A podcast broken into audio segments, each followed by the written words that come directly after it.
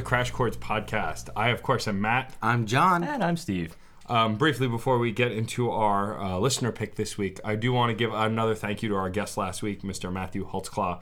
It was uh, fun to have him on. Um, It was a good interview. It felt good saying Storm, actually. Just, to, just to switch it up. a little bit of an aside, I call him Storm off air, and on air I have to try to remember to call him Matt, and it's weird. I don't think we were on the name basis to call him Holtz. Hey, Holtz. yeah, that doesn't really work. Um, The Cl- or Claw. Mr. Claw. Actually, I, that, he might like that. Uh, I mean, the gadget references there kind of bother me. but that was Dr. Claw. Oh, Yeah, but yeah, it's still yeah, another you're right. I Claw. forgot uh, that he had PhD. Super- Besides, besides the fact that. He that did have a PhD. yeah. gotta remember- Dr. Claw had a PhD. you gotta remember that that In Dr. evilness. Claw is actually the original Inspector Gadget brought back to life by weird machinations, and that the actual Inspector Gadget that's on the cartoon. I mean, this is a whole thing that you can look Yeah, up. I, I don't think I really knew the canon when I was, what, six? This isn't No, canon. I just watched the a theory. goofy It did. It was the only thing, like, certifiably to get me up at 6 o'clock in the morning. was ever. no, Inspector no. Gadget. Really? Yeah, no, certifiably. Yeah, only but there was the Batman Inspector Gadget. Superman adventures. There was Justice League. There was Young Justice. There was He's Teen younger Titans. than us. Pretty much anything that was on WB was awesome growing up. Yeah, It's true, but it wasn't WB then. It was No, it was WPIX. but it was WB for shorthand instead of that's true. CW, which I still don't really like. You guys are early millennials. I'm a pre-modern millennial. No, I'm not getting into this. Would it be conversation. postmodern? anyway, um, to bring it back Maybe. to what I was saying, um, but yes, thank you, Matt, for joining us on the podcast. Um, it was a blast to have you, and hopefully we'll bring him back as well as his twisted cousin. Um, but it, it was fun to get to talk to him. I, I've become quite close with him just working in the same scene as him, and so it was nice to have him on because he's a great conversationalist and, and a fun guy to chat with. Absolutely. I guess we're diving in on that note. yeah, I don't really have any news or fun things. Uh, I, Oh. well, actually, there is one thing that pissed off John before he started recording. Um, I officially am seeing Weezer and Panic the Disco Yeah, on okay, their no, tour we're not this talking summer. about that. He's getting a ticket to go to Philly to go watch them, and I still haven't seen Weezer. Yeah, Wow. it's, it's And I'm not really against Panic. I mean, I like a lot- some of their stuff. I liked a couple of their songs. I don't Yeah. really know them that well, but um, but I'm excited to see Weezer again, especially with the new album on the horizon and their last record being a huge favorite of mine. I'm not. John I'm, is I'm just- fuming. it- they're gonna break up before I can see them live. like the next aw. time they're in New York, I'll probably be in like Canada. I would I would like to give a shout out to Wasty and friend uh, Molly Haybear Wilson who actually um, got me that ticket. So I appreciate that. All right. Well, seeing as this is one of those days where no segue will be made apparent, I'm just going to cut to the chase. I am brimming with excitement for this episode. Uh, first, let's give our proper dues. You did say it's a listener pick, and that is from the mysterious Mark H. Little backstory here. In January of last year, the mysterious Mark H sent us one of the most flattering and thorough emails that we've ever received in support of the podcast before suggesting Black Messiah by D'Angelo and the Vanguard, which we did do in episode 128. And we did enjoy. We did enjoy indeed. Well, this year he reached out to us again. At first, a bit unsure as to what he wanted to suggest, wondering if he should even bother telling us whether he liked the album or not. And I said, no, don't tell us. That's part of the game. And then finally, he landed on FFS, Franz Ferdinand and Sparks. FFS, self titled album. Brief background Franz Ferdinand most people out there will probably know Franz Ferdinand. They were a popular indie rock band from good old Glasgow, Scotland, back when indie rock was actually a fresher term and it wasn't weighed down in all the eye rolls and general lack of specificity uh, that it is today, and that we find most frequently. I was still in high school when Franz Ferdinand's self titled debut album was released, and simply put, I liked it because it was fun. I wasn't a cynic back then. I was, it, through and through, it just had this upbeat funk element. Uh, a lot of people also called it pop punk or dance punk, but I kind of rejected those because punk was sort of dirty and this was clean and polished. In fact, the only thing that wasn't polished about Franz Ferdinand was their vocals, and I thought that's because it gave it character. Yeah, that first record, that self-titled record that they put out, I remember loving the single. Yeah. um, take, Take me, Me out. Out.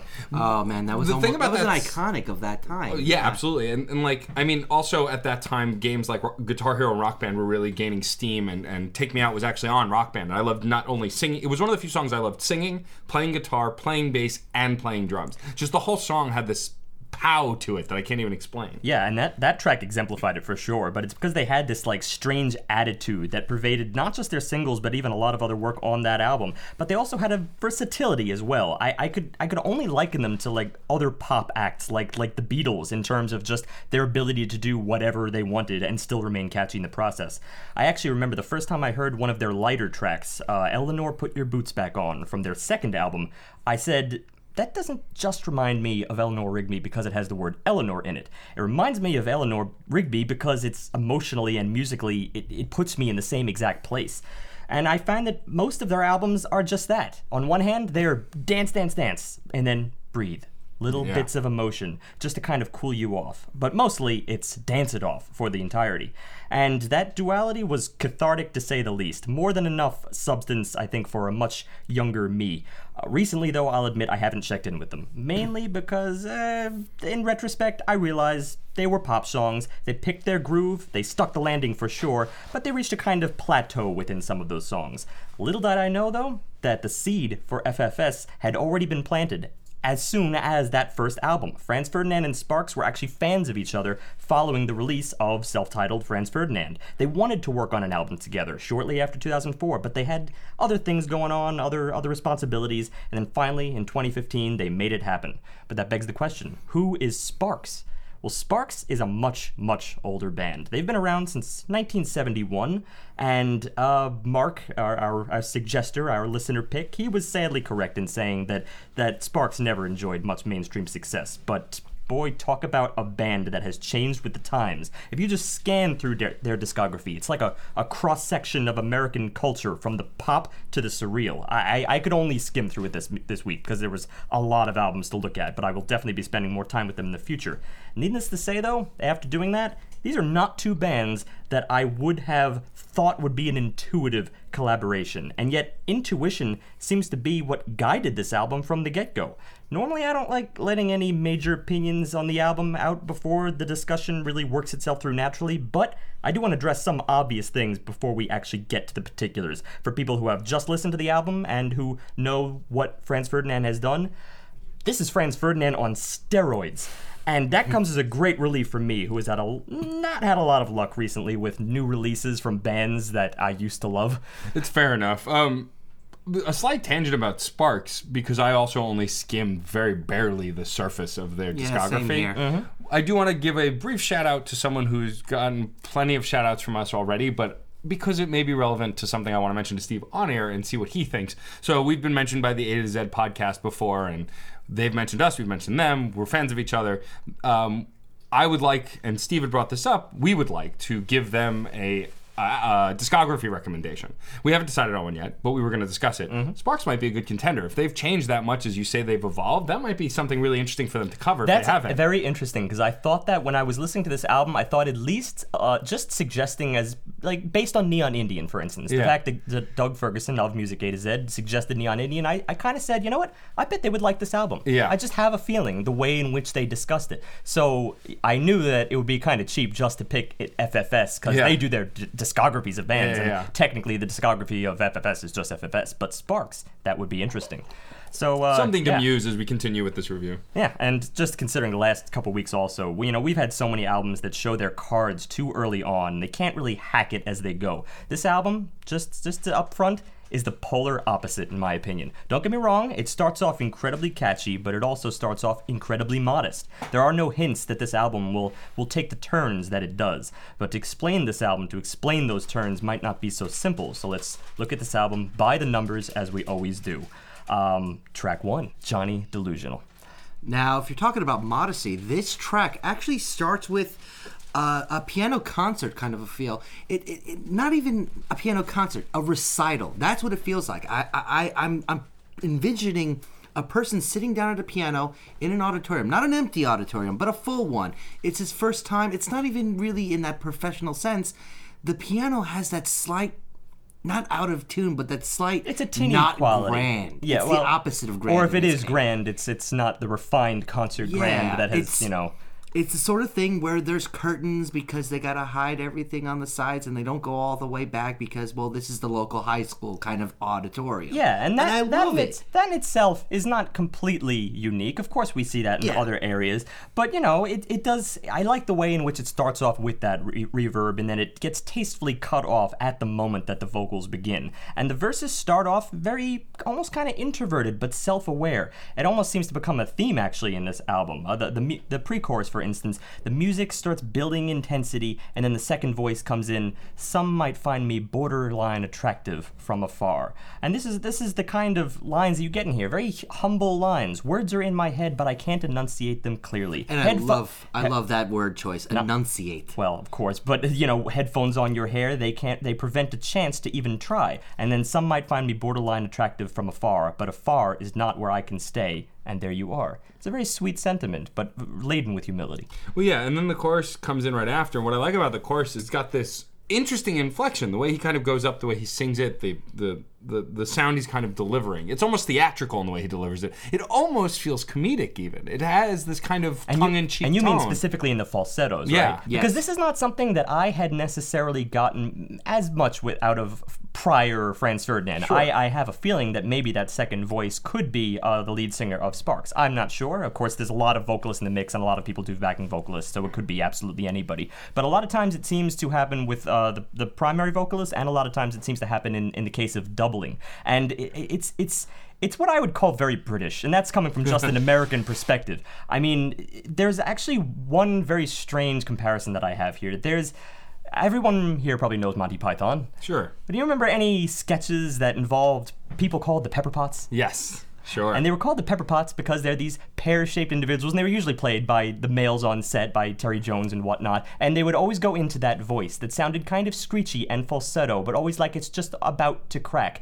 And that's kind of what he goes into here. It's how I would describe this falsetto, but it's inherently silly to us, and I, I think there's there's no attempt to disguise that. I think it's the mix of that with the upbeat, fun nature of the song that is what kind of conveys it, almost in a Flight of the Conchords way, comical kind of tone. Absolutely. Actually, what I found the most identifiable here was it felt like a combination of Queen and Styx, specifically like the very rock oriented ideas that Queen produced, but with the Styx Mr. Roboto kind of chorus intro, the the vocals really reminded me of that. I can see that. I mean, that speaks to theatricality I mentioned earlier, and that yeah, that falsetto. kind of, the kind of overreaching, Yeah. uh, out out. it was the delivery, the Yeah. breathiness of it almost. But what really drew me into this song was the verses themselves, and very specifically, the build of the instrumentation was so nice. the subtle layering from verse to verse. I mean, for instance, the first time you get it, the voice was actually kind of flat. He's he's in his baritone for Yeah. sure. And then the next time, it's it's a secondary voice,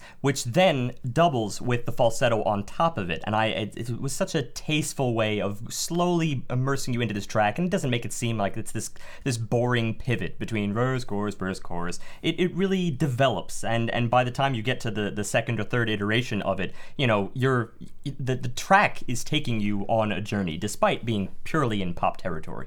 Yeah, I mean, it could have gone a very simplistic pop route, especially starting with that almost piano rocky vibe that you guys were discussing. It, it could have really gone in that direction. We've had plenty of artists who have done that, and we've liked it. But this changes, takes things that are conventional to pop, but changes them enough and mixes them enough that it feels unconventional. that punchy beat actually was one of the most pop, yet at the same time really did buck against everything that we would label nowadays as pop because it was more of a classic rock style of that kind of a beat. It, it felt like the 1960s kind of just rhythm drums built building I- itself up and up and up. I would argue that it's it's it's pan rock in a certain Yeah. way. It's the elements of rock that have really kind of stayed true, and it's what mm-hmm. I appreciated Franz Ferdinand back in 2004 for doing, for just kind of honing in on the core of it. Sure, there's little bits of, of modernity in there, but it's I not not to say that I liked them for being retro. I thought they were a very fresh band at the time, but it is kind of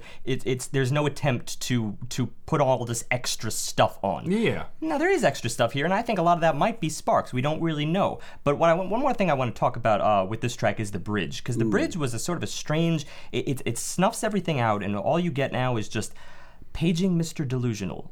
You're wanted at the desk, and that's a separate voice. Paging Mr. Delusional, more sing-songy there, and then plainer. You're wanted at the front desk.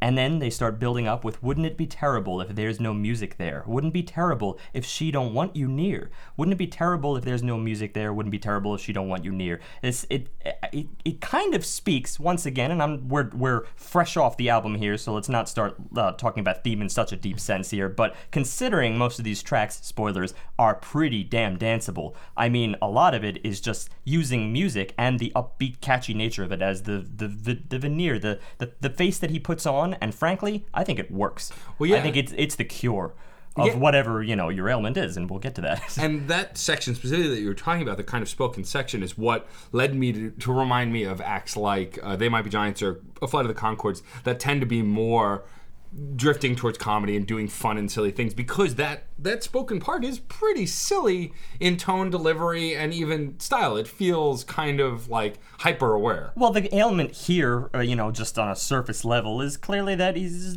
I think he's delusional over liking a certain someone. Yeah, Lo- delusion, exactly. like it's, not going to work lovesick. out. It's not going to work out it's out. lovesick. yeah. Yeah, so you know, paging Mr. Delusional, wake the hell up, you Yeah. know, and and then the cure to that is ah, dance off your troubles. Tomorrow's another day. Other fish in the sea. All the old cliches, and I think it's just it's a nice way of saying it. It's not it's not a terribly deep track, but the song certainly had me excited, but also clueless as to what's to come. well yeah and the messaging is not super on the nose when you break down the lyrics it is but listening to the song it just feels like a fun dancey song that you get a hint of what it is but it's not like pushing it in your face Yeah, we're gonna have to kind of work that in in uh, perspective. Let's go to track two, "Call Girl." I, I liked the crispness of the synth in this track. I think it's the thing that re- that stood out most most to me. Specifically, the synth that sounds kind of like a boxy waveform, very harsh, uh, but it, it has a punch to it. it. It's just a great tone, I thought, a backdrop. I had said when the song started that the, the cheesiness almost of the synth was indicative of the title. Like as soon as I heard the synth kick in, I was like, "Oh, this sounds like a song that would be called Call Girl." Call girl, it like, just you're felt sitting kind in of a like in seedy. a 1980s hotel room and you actually just ordered one. yeah, like it, it really did kind of have that feel. Well, that's because of the the combination of that kind of scat beat in the synth versus the deeper like I guess wub beat. Uh, that's kind of what it's known as today. That that It's a really little- does a lot to sort of go high and bright but keep it down low. The combination of the two does make it come off as as sleazy. In this, we're getting a a falsetto that is one thing I love to harp on, and this is a little bit of a side, is when people start doing vocalizers and screwing up their vocals. Here, I want to take back a lot of what I said about it and say that in this case, I love the falsetto for being so hollow. I love the vocals for being so electronic. The vocal pitch that gets put into there, I don't know if he's doing it off the cuff or if it's a little bit of the auto tune kicking in, but that adds another layer to that sleaziness. certainly not auto tune, but it is it is at is least a something. vocalizer, and I think it, it does, and it fits with it. It blends the uh, the the two atmospheres together. because Um, it, it makes him sound drunk. It makes him sound screwed up, messed up, in, in in some sort of place that ain't right. I think it's because beneath that vocalizer, you could tell that his his his natural voice is very low and very grumbly, and I like. Uh, especially when he employs his vibrato, and it sounds even cooler, frankly, with this vocalizer effect. Because with his vibrato, I don't know, it resonates very deeply with me for some reason because of his his signature tone. That's just so. It, it's it's a baritone, yeah, but it's also a really animated baritone. Something that I don't really hear a lot. It's I feel like it's harder to be animated in that register and yet he pulls it off effortlessly, which may be the only other place that we've noticed that is in, like, let's say, Modest Mouse. Yeah. But even he doesn't really get as low as this guy does. Yeah. So, Um, I'd say the only person who gets that low and animated might be the spine, and even then, he like goes all over the place. that's a too. whole nother style. Right, entirely. it's just a completely different style. Yeah. But I'm saying in, in that kind of same idea. Um, another thing about the vocals here is I think the wordplay that they use here is really interesting. The song is called "Call Girl," and it could be about a call girl, but the way it's being sung, it's asking the question, "Why don't you call?" comma Girl. girl Yeah. and that that that wordplay I really enjoy. And while it does sound like maybe he is waiting for the call from a call girl to have some fun, it's not really clear. It could just be a girl that he likes, and I like that ambiguity. Yeah, it's a nice little gray area. I realize it's me who makes advances, all advances, and I realize arrangements come from me. It's me, it's me, it's me who always wants to meet. So come on, girl, come on and pick up and ring. And actually, I want to also talk about a little bit of an inflection that comes on here.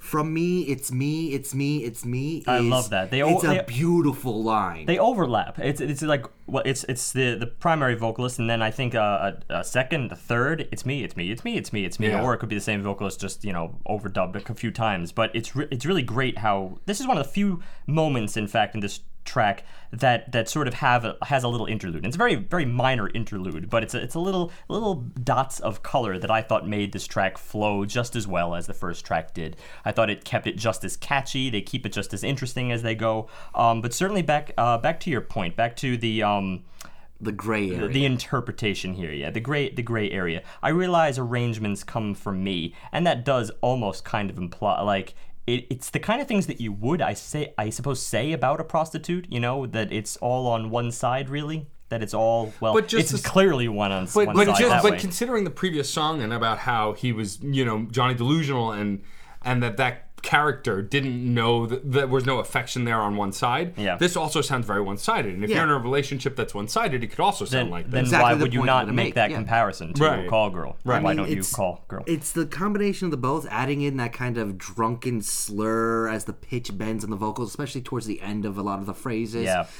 And to take that and, and just put it with a very solid but unchanging beat. That that was one of the things that honestly usually ticks me off. Here, I love the fact that the beat is right in the hollow of your throat, right ab- right above your ribs. It's it's down there, it's deep, it's it's almost phlegmy. And that's a really positive thing here. The way it reverbs, the register is just perfect for really hitting you past your ears, down in like the base of your skull. I thought also because it's impossible not to talk about that secondary vocalist, the backup vocalist here. Um, it's it. I think that these two guys, whoever they are, whether they were the, both the members of Franz Ferdinand or the guy from Sparks as well, they're as as matched as Lennon and McCartney were in terms of just the way in which your your vocals resonate with another human being. It's the kind of thing you can't plan. It's just serendipity. Yeah, for sure. And I also want to go back to something Steve mentioned a little earlier about the interlude. Typically on songs, when inter- we get short interludes like that, we feel that they're fleeting. But what I think here is it doesn't feel fleeting because it feels like a breath of fresh air within the track mm-hmm. that then melds with the rest of the song. The instrumentation is so well and intermingled together that you don't really feel like it's fleeting. You just go, oh, that's another thing. And then, oh, it fits with the rest of the other thing. Of course, and they have a lot of experiences like that on this album. And yet, all things considered, I think that this track, only by comparison, might be one of my least favorite tracks on the album. I think I'd say that there's only one track I like that, less. that you have a contender for. Yeah. And it's But we not haven't it's not like that that's yet. by a serious margin because I love this track, but It's- it's it's early on and we keep on stepping up the game, so it puts earlier tracks, you know, a little bit on a lower pedestal. And I think it's because they want to, you know, they don't want to They want to wrap cards. this up, and I mean the next song is no exception. The Dictator's- Dictator's Son. Dictator's Son is almost when this. It's what kind of when the album started showing its colors for me. This, Oh, yeah. This track is so fun. It's it, it's relentless, and yet it's all based on really simple tools, like the the basic piano motif in the beginning. Rhythmically. It's it's really immersive. I mean, it, it's simple, but it's immersive. It's a true hemiola uh, with with the accents falling, feeling like they're in three because they work against the main rhythm, which is unquestionably in four. And the chords are pretty simple. It's all between minor one and major seven, just that little one chord, uh, one increment shift. Um, so it, it's it's pretty easy just to get into this, but it's not it's not wholly immersive until the chorus, which kind of embodies the overall feel of this track. Because it sounds like you're running from something. It sounds like you're on the lam. You're, you're, it's, you, you, your breath actually starts to feel a little bit short just listening to the song, and I think that's a wonderful conveyance. And yet, this is not really a, a pop track in the p- traditional sense, because what are technically the verses here are almost like asides. They're almost like they're they're they're uh, individual bridge. Like for instance, when I was talking about uh, the the opening segment where you first get the rhythm, there's a verse that follows that. Born in a far off land, a nation of heat and sand, a father who ruled by force, a mother who said, Of course, a nation of fearful men, and women afraid of them. But learning the family trade, my interest began to fade. And then the chorus I'm a dictator's son, born with a silver gun, in a country that's half insane, in a country that's banned the rain. He kept his eye on me, knew I had plans to flee. Strangely today, it rained. I hopped a midnight plane. So he is, in fact, running, and it makes you feel that before I even really could grasp what these lyrics were saying, because I'm reading them now, and I was just enjoying it then. Well, one thing that keeps the hemiola that's in the piano so interesting is the drum percussion that comes in because that it, it marries the vocals and the piano just beautifully because it, it does stay solid and fairly steady, but it's intricate enough to really do a lot to bridge all the, the little gaps and make the, the steadiness of the piano feel a lot more complicated than it even is. Yeah, and also those drums almost feel combative when met with the urgency that the piano makes. I think that it really kind of gives that real like he's under attack or the, he's running because he could be emotionally at least under attack. But then when it goes into the verse as Steve's putting it and slows down, it feels almost nursery rhyme-ish. You know, the way it kind of slows down and gets lighter. It feels like you're kind of telling a story, which is important because he is. He is telling a story. Those horns that come in as well, as sort of like uh, leading edges of a lot of the lines, give a sort of like a, a the fox hunt kind of a feel to the track.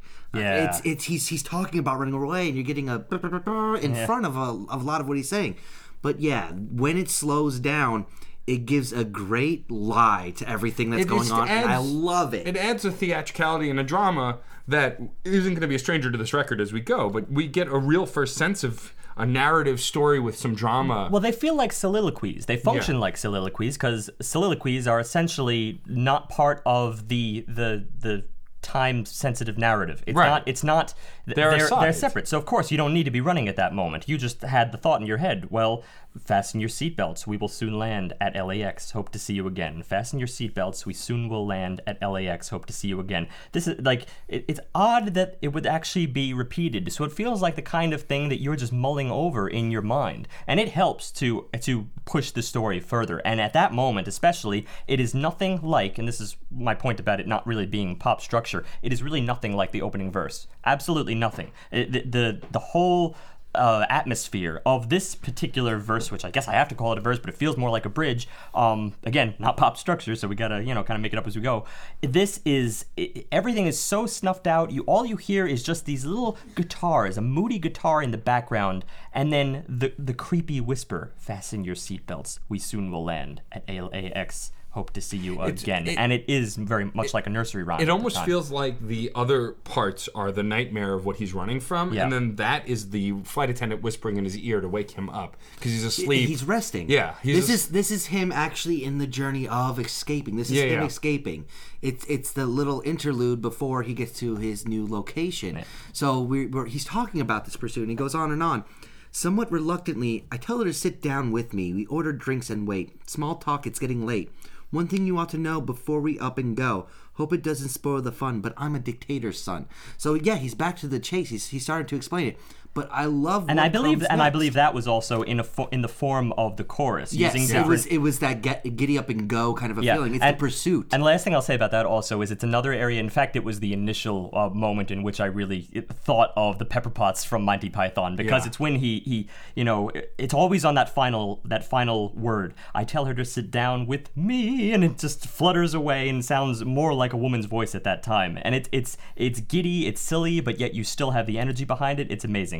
And then, uh, as John was about to say, we go properly into another verse slash bridge thing, very similar to the LAX bit, um, but this time with a lot more content. I'm into 60s soul, Nat King Cole, Harris Tweed, Bundesliga. I'm into wings and dip, girls who strip, diesel flicks, party mix. I'm into Hugo Boss, dental floss, party cruise, Jordan shoes. I'm into Instagram, bands who jam, co-ed knees, BLTs.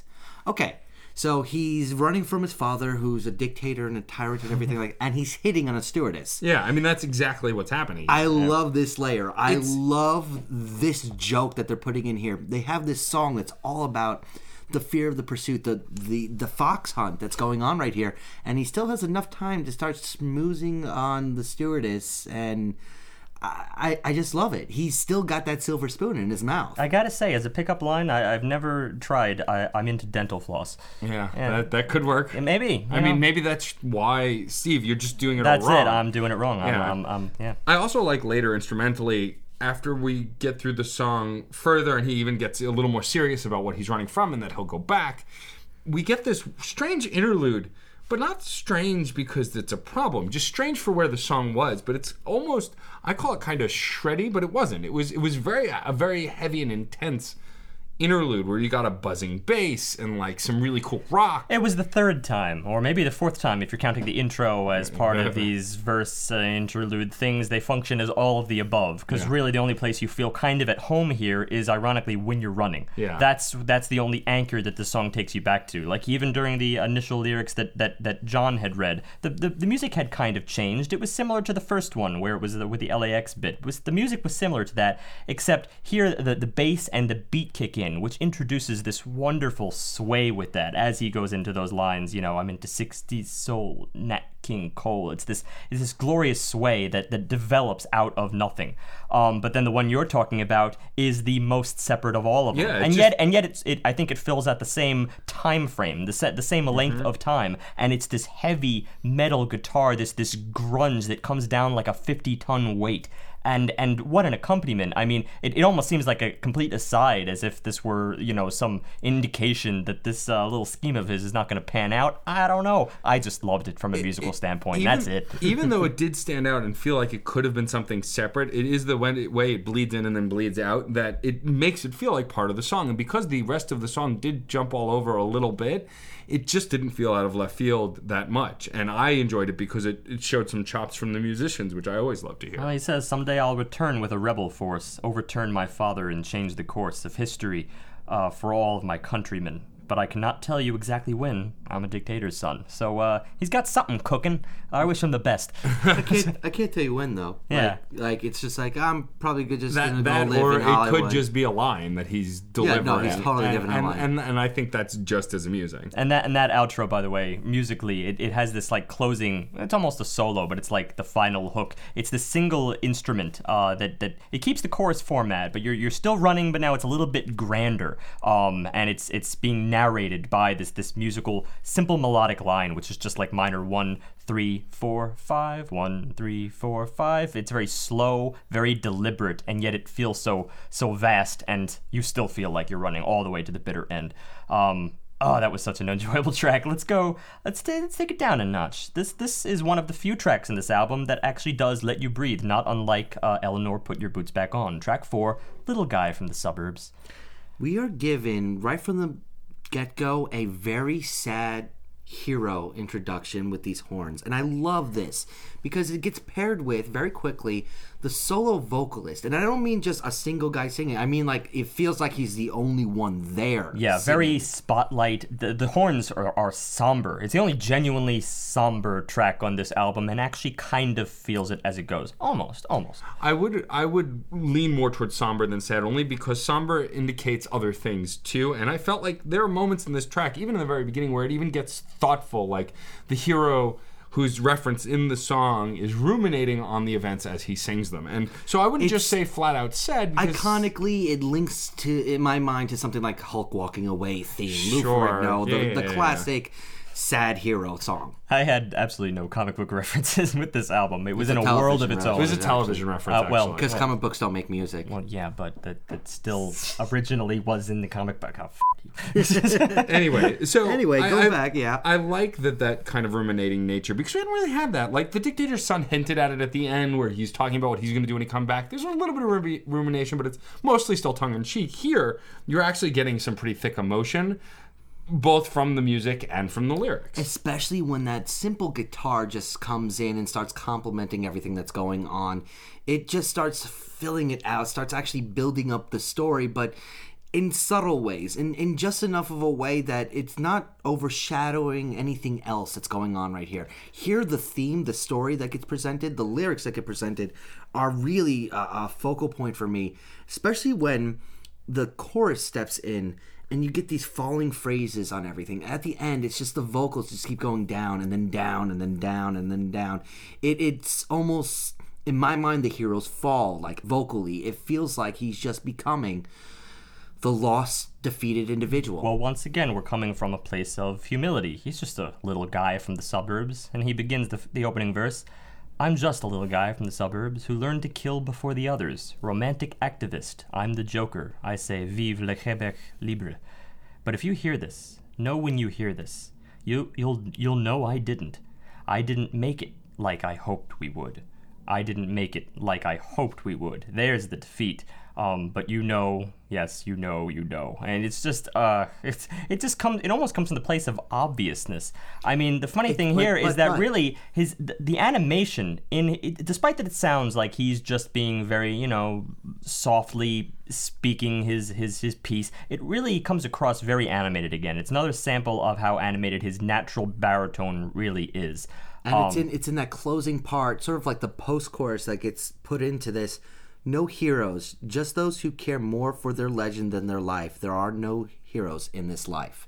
I love the way that sort of is is a period on this section, and he really it, it, it's a period in each aspect of the song. Every time it comes up, it becomes sort of like the defining point of what you just heard. It gives you a moment to mull over it, to really just experience it, and then you move on to the next part. it's kind of it's almost a way of destroying fantasy fantasy you know things are not always as they are made out to be in in most film most cinema most books. It's just like eh, that's that's a little bit more that's us kind of patting ourselves in the back saying that our lives are really more grand than they actually are. And this is kind of just digging at that a little bit. There are no heroes. He's just a little guy from the suburbs and that's kind of the end of the story. It's it's an it's an ode to a very average life. And and it's funny that you say specifically patting yourself on the back because I felt like the kind of strummy Southern Gothic guitar that pretty much is throughout felt was that comfort. Like it felt like a comforting friend patting you on the back. It, Yeah. It because it, perpetuated the song. It kept you going. It's kind of like, hey there, buddy, let's keep going. It, it had that kind of comforting vibe to it, which is very interesting from just All the straight way- up strumming all guitar. the way to the end as well. Yeah. Um, there was a, a, a, a string, an orchestra uh, interlude at some point, which actually felt very much kind of like a Henry Mancini, uh, you know, in that spaghetti western vibe. Um, certainly, the Southern Gothic background helps that, but then all of a sudden here, it's it's it's all strings, and it's just this this melody, this ode to the quote unquote hero, because of course he just said he's not, or or there is none.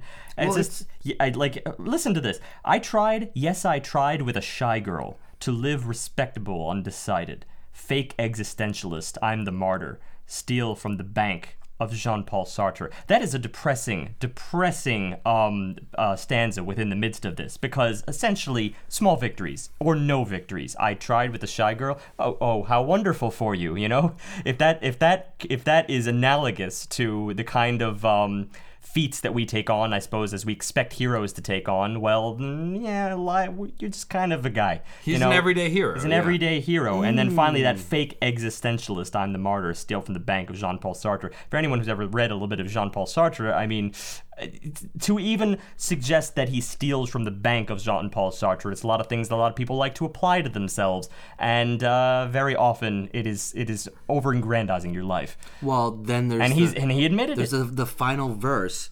I am the little guy from the suburbs, but I learned to kill better than the others. What's that you said about execution? Oh, bring on the beatification.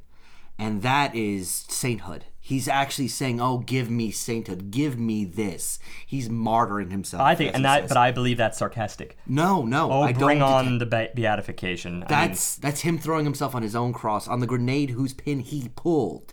In this case, it feels like he is doing everything he possibly can to leave a legacy to make himself feel better. I would disagree with that only on the grounds that beatification is in fact sainthood, and I think that following the the lyrics prior, I believe that comes across as as very cheeky. Oh, bring on the beatification, like like I'm actually one to deserve it. It would be very consistent with the prior lyrics. I think it's ambiguous enough though that it could really go any any way. I mean, he's kind of delivering in the same tone the whole time, so you have to read into it based on context. Well, the context I got out of this is that some sort of Pyrrhic victory has occurred because there is the sainthood he's striving for. Whether or not you think it's serious, there is a victory here in some small way, but a Pyrrhic victory is a victory that just ain't worth it. It's just complete and utter destruction of yourself, even though you win. Um, it's it's at the end of the day, if you suffer one too many of these victories, you will lose because there's no way to actually survive them. And here, that's what it feels like he's. Even if he hasn't attained it, that's what he's striving It for. It feels like he's achieved a win but hasn't won. Like he won the battle but not the war. I hear what you're saying, but I'm looking at it from the perspective that, you know, he's been fighting and and you know, he won a battle, but the whole career of a war has just not worked out. Sort of like Germany lo- winning, quote unquote, winning in Russia over and over and over again until Yeah. they get to St. Petersburg. You could pull that from almost any line here, even beginning off the romantic activist, I'm the Joker, but there's still a lot of sep- self deprecation in the midst. sure. No, and, I, and, I the, agree. and the musical tone certainly conveyed that. Uh, I, I just, I certainly enjoyed it in context as a, as a breather from the album that, that showed it wasn't going to be all smiles and sunshine, and yet still, I kind of found a sort of solace in this in this track, and I believe that he does expect you to. It, it, the the melody flows very smoothly, and you just you just get to you know live with his voice for a little while. It's almost lullaby esque in moments. Yeah. so that it's soothing in that respect as well. All right, let's go to track five, Police Encounters.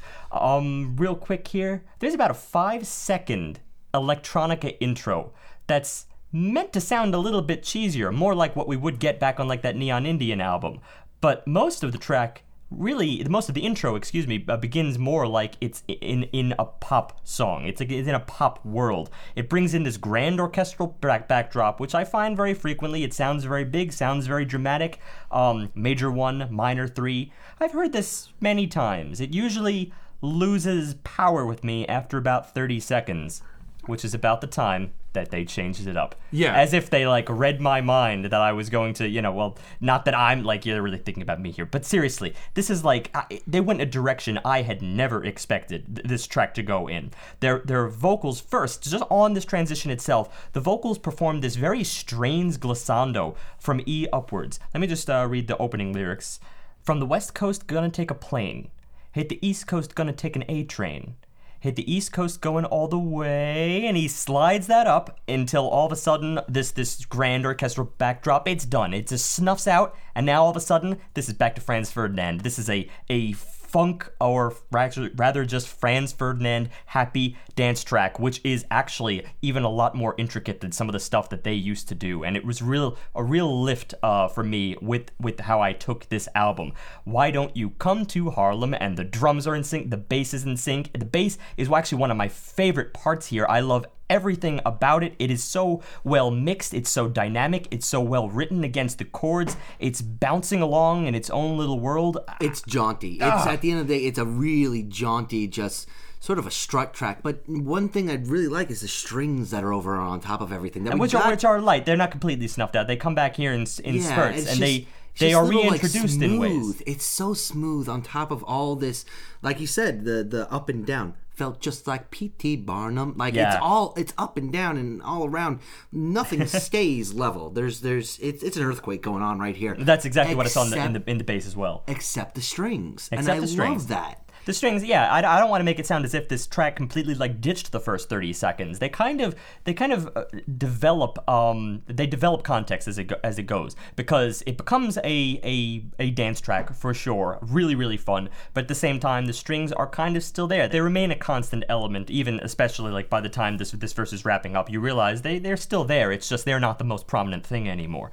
Um, but then we go into this pre-chorus, which is pretty interesting. Then I see you standing there in your dyed black hair and no underwear. And the chords here going from like B minor down to F sharp minor, A minor, E minor. It's like it's because everything is minor here, and thus it's sort of skipping downward in parallel motion. We're not changing. Uh, we're not changing the mode. Everything is minor. It feels like this chorus is deteriorating, and then we get the chorus, which after this deterioration is almost mindless happiness. Bom bom diddy diddy bom bom diddy diddy bom bom diddy diddy, and it's just that. Police encounters. Ah, it's, it's so bouncy. I think what really locks the song in for me is that after that first 30 seconds that you mentioned at the top, which did seem like it could have gone in a predictable pop structure direction and then completely gives you the middle finger and runs the other way. Yeah. The lyrics do the same thing. After we get a few verses of something that kind of makes sense, we get a chorus that makes no sense and I'm even more in tuned and enjoying it because I've let go of context Lyrically. and I'm just getting Yeah. wrapped in lyrically. Yeah. It's all theme at this point. The, the the track itself is very impulsive. When things shift, the only real part of the track that's that's the cohesive piece that's the glue is the beat is is the rhythm section everything else just decides uh you know what let's let's get a little bit airier or let's get a little bit deeper or you know what let's just do the beat Impulsivity is really at the heart of this album, and for once, I'm I really am not feeling on my uh, critics' high horse here. I feel like they pull it off, they integrate it, and normally when they take an impulsive turn, I'm like, all right, show me the next turn. What else you got? It's great. Well, what's Um, worked so far, I think, is that when they make those turns, they don't go, turn around and go back. They they make that turn and keep going. there's a touchstone That's what I meant before when they I said Yeah. they stick the landing. Yeah, yeah. Yeah. They just they stick the landing and they keep moving, and I think that works so well because if they did repeat themselves on any tracks, it would be obvious. Absolutely. But because they're making a left and then a right and then a left and then a right, they're never they're never coming back on themselves. In fact, in one rendition of the chorus, they actually get rid of the beat, but it's that bump, bump, diddy, diddy, bump, bump that actually propels the rhythm section to keep the whole of the unit together. Actually, in in one of the choruses, uh, I th- it was either the second or the third. It they it, it wasn't just a mere like funk dance pop kind of thing. Instead, it was like thrashing. It was actually doubled. The bomb bomb diddy diddy bomb bomb. It was actually combined with a crash cymbal, and it just it was just this this muddy crash cymbals on every single beat, making it more and more intense. Again, ramping up the energy, which is already you know at at peak mass. It's I, I absolutely love this. It's all it's all rhythm and, and all, all texture to a degree that we don't normally find uh, because the music just flows so well. It, texture is a weird animal because you can either notice it from like a, a- an academic standpoint or it could just work. You know, we say texture I think a lot in terms of like academically, yes, that is a nice idea that you threw in there. But I don't think it always makes the music inherently better. Sometimes it is just to put stuff in front of your face. And here it's the exact opposite. When texture comes in, it it's a part of the song and you you don't question it once it's there. It adds a dynamic that otherwise, if wasn't there, we would notice it and it would feel emptier. It works on the most fundamental of levels. So let's go to track 6, Save Me from Myself. And now for something completely different harpsichord. Harpsichord right away. May I just say this is so British. Oh, it's Well- so so nice. British, I love it. Not even so British, but so theatrical.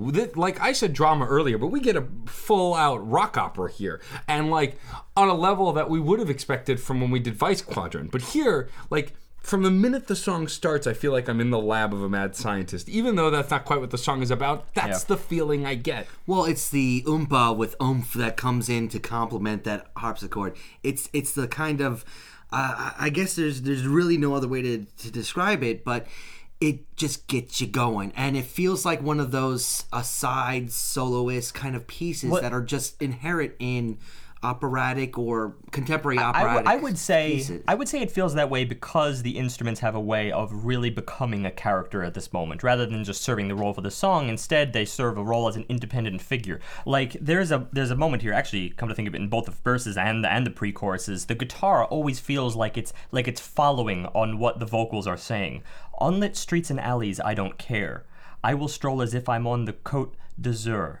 Muggers, pimps, and bangers everywhere. I don't feel the danger, though I'm told it's there. And it becomes a little bit more jaunty at that moment. But each, uh, my point is that along each and every one of these phrases, the guitar is sort of following this. It's following that. It, it, it feels like it's a sidekick, just coming along with him for the journey. And then in the pre-chorus, back in my apartment all alone, I feel a chill. Who can I phone? Back in my apartment all alone. It's only me. I'm not alone. And it feels like here at this moment the, the, the guitar is really more doing a call and response thing. It's very it's very personable, and I've never described it a, a guitar as such. And then finally we erupt with the uh, this chorus: "Save me, save me, save me from myself." And it's mostly mostly just that that one line here um, until he says, "Who is that confronting me? Who is that in front of me?" It, it's it's you, you're immersed in, in in the fear throughout this song, and yet it, it's it's kind of a it, it's it's a PG fear. Well, it's it feels very much like I said before, like a rock opera, which you know gives it a structure, and then these lyrics create the first kind of true narrative we've gotten. A lot of other songs was storytelling in a sense of like reminiscent or even kind of abstract. Here, this is directly in the moment telling a story, telling a fear. But whereas there would be a big bad, let's say, in a rock opera, where there would be like a Grendel type figure, the dragon you have to fight, the guitar makes it sound like that's the case. Instead, the big bad here is himself. yeah, he's the big bad. The instruments are the friendlier character. And to speak about that uh, theatrical feel, the choir kind of style that's in the chorus, the way the vocals sort of falling, another time where the vocals are falling, but it's a completely different idea. It, it they sort of lower the register yet rise up in the air at the same time. It's a beautiful like, and it's not an effect this time. It, it's just them belting it out, and it works so well with that sort of desperation that's in the the idea that the the chorus is portraying. Well, every verse also and every chorus that comes around, the stakes get higher. The, the song ramps up and builds. as if also as if it were like a um like a traditional poem like a, a, a song like since i said beowulf let's uh, or grendel let's go with that beowulf um there are little stanzas there are stanzas that usually go for a long ways and that's a segment of the story and that's there is such a harsh cut at the end of these choruses it just it's it's a full break the chorus rings out to silence then we break for like a second or two and then and we get verse 2 as if the whole thing were being restarted and then it, it's like an, you know, another leg of the journey That's let's another say thing that gave it that theatrical feel. It Yeah, feels it's like that- we're getting these brief scene changes almost. yeah And you're right, then- Matt. It feels like it's ramping up because the content themselves. I mean, We do in that the later in the third verse. Sewer living creatures striking fear, tramping this way steadily, they'll soon be here. Who tonight's undoing her brazier?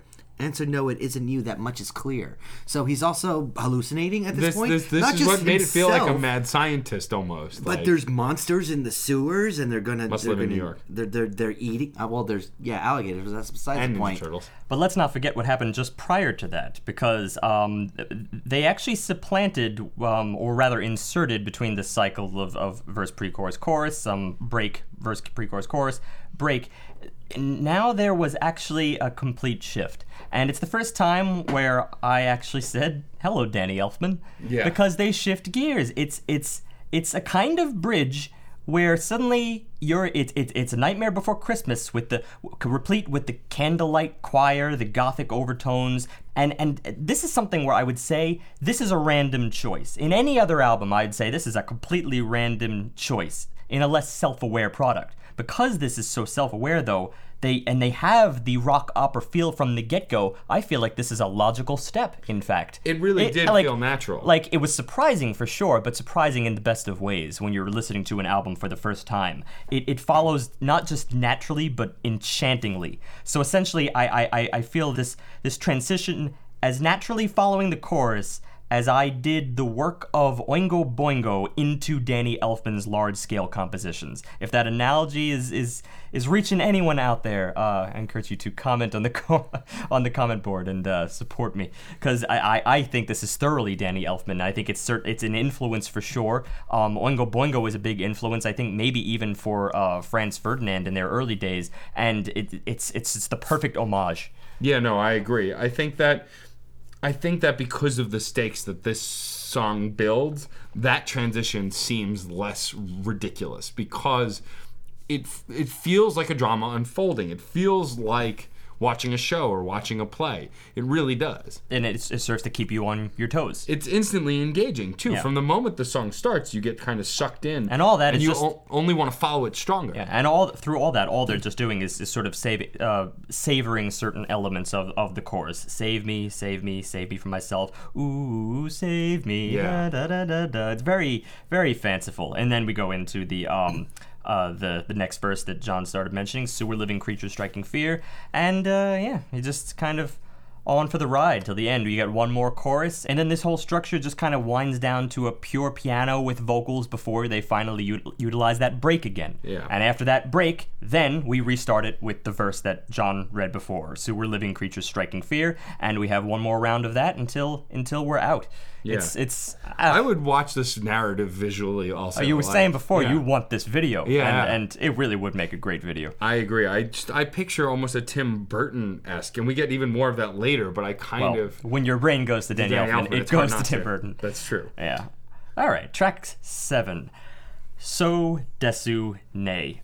Oh my God! Someone take this song, or I'm going to splooge the microphone, please. Okay, so we've gotten plenty of upbeat tracks at this point, but this one kicks it in hard. It's frantic from almost the moment it starts because we get relentless piano work, and I mean relentless and playful. It's just it's up and down, it's left and right. It's it it, it it's it's attacking your brain from the minute it starts. Yes, this song is a fucking drug. That's that is how many times I have listened to this track because I became addicted to it.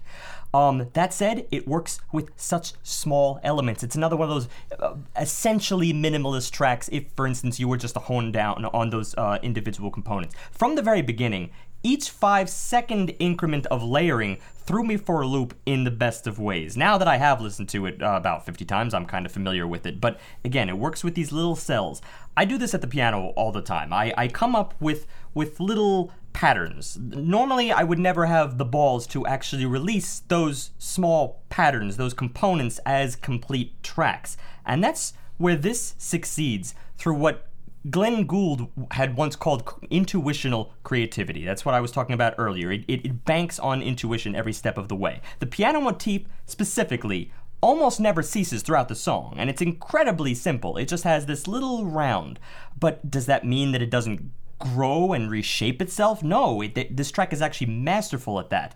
Uh, first off, one of my absolute favorite things about this track, apart from it just being addicting as hell, is that it ha- has two dominant hook components. One being that piano, which is unmistakable. You notice it from the get go, you'll be noticing it till the very end.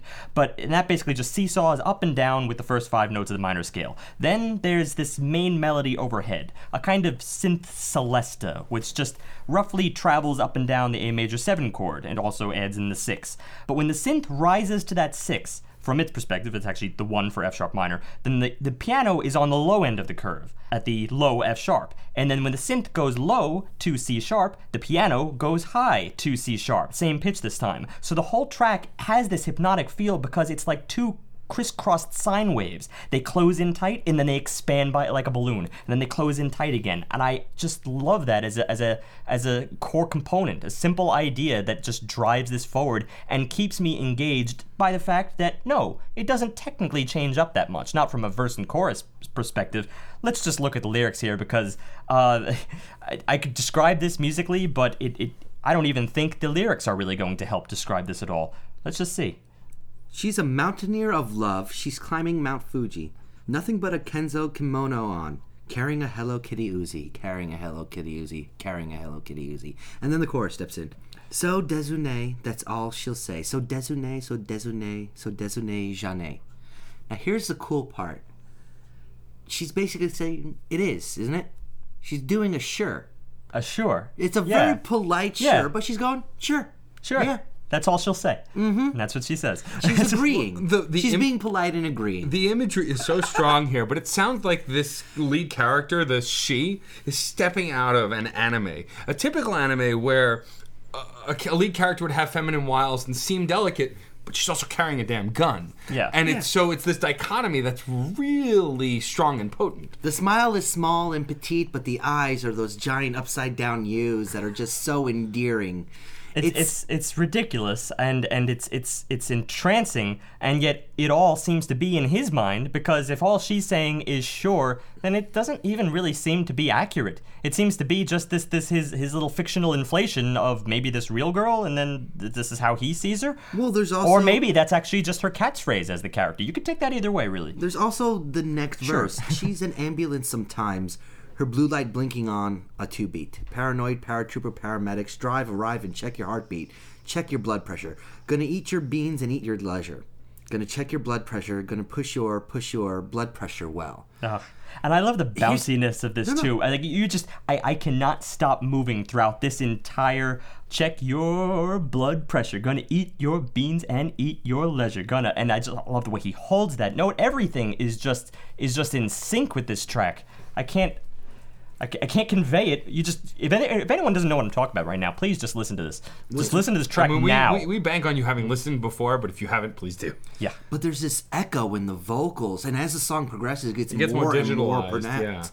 The digitalification, uh, digitalizing, I don't know what Either what to or works. here. We'll go with either. This is a- about as electronic as this band probably gets on this album. There are other The moments, voice. but Yeah, for sure sure. not a lot. The voice starts falling apart and breaking down, especially in that, that last verse chorus combination. It becomes a cacophony as all these different lines just start getting thrown together. I really think it's a machine talking to an anime character. At the end of the day, it just feels like that. The way it gets thrown back and forth. Maybe it's like another computer that's playing these different anime things. It's It's computer love. I don't know, and I don't care. Sure. Sure, yeah, like, that's there's what, really like that's what she would be- say. That's what I'm saying. Could be Doesn't it? anything. But what, but what I do like is also as the track, the, the unwinding the track does, which works really well with what John is saying. Towards the end, it kind of almost falls It apart. It glitches. Yeah. Yeah, it, it it does it does fall apart as if it were, I suppose, like a broken machine. Like this thing was just stuck on constant loop. And if you were judging from the piano, you would think, oh yeah, well it is stuck on constant loop. But like I said before, does that mean this doesn't reinvent itself? No. Each and every time, for instance, it takes that that sine wave feel. It takes this this little piano element and starts adding something. The next round, it throws in a third there. Now there's now the piano, which has just got this bright tinny sound, has is is is uh, playing around in thirds, doing essentially the same pattern. Later on, they throw one more element, which is like either a fourth or a fifth above, and it starts travel, or maybe a sixth above, and it starts traveling in sixths, and that is really immersive. It has actually a, a separate component, but it's it's all in it's all in a, a kind of you take it as a kind of unison. I.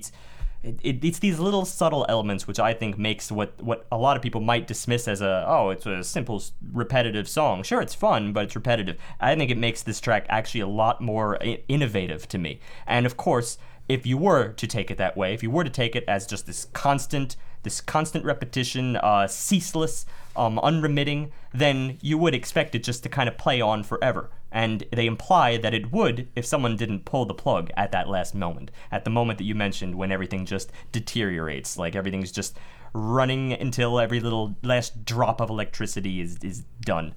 Ah. Next track.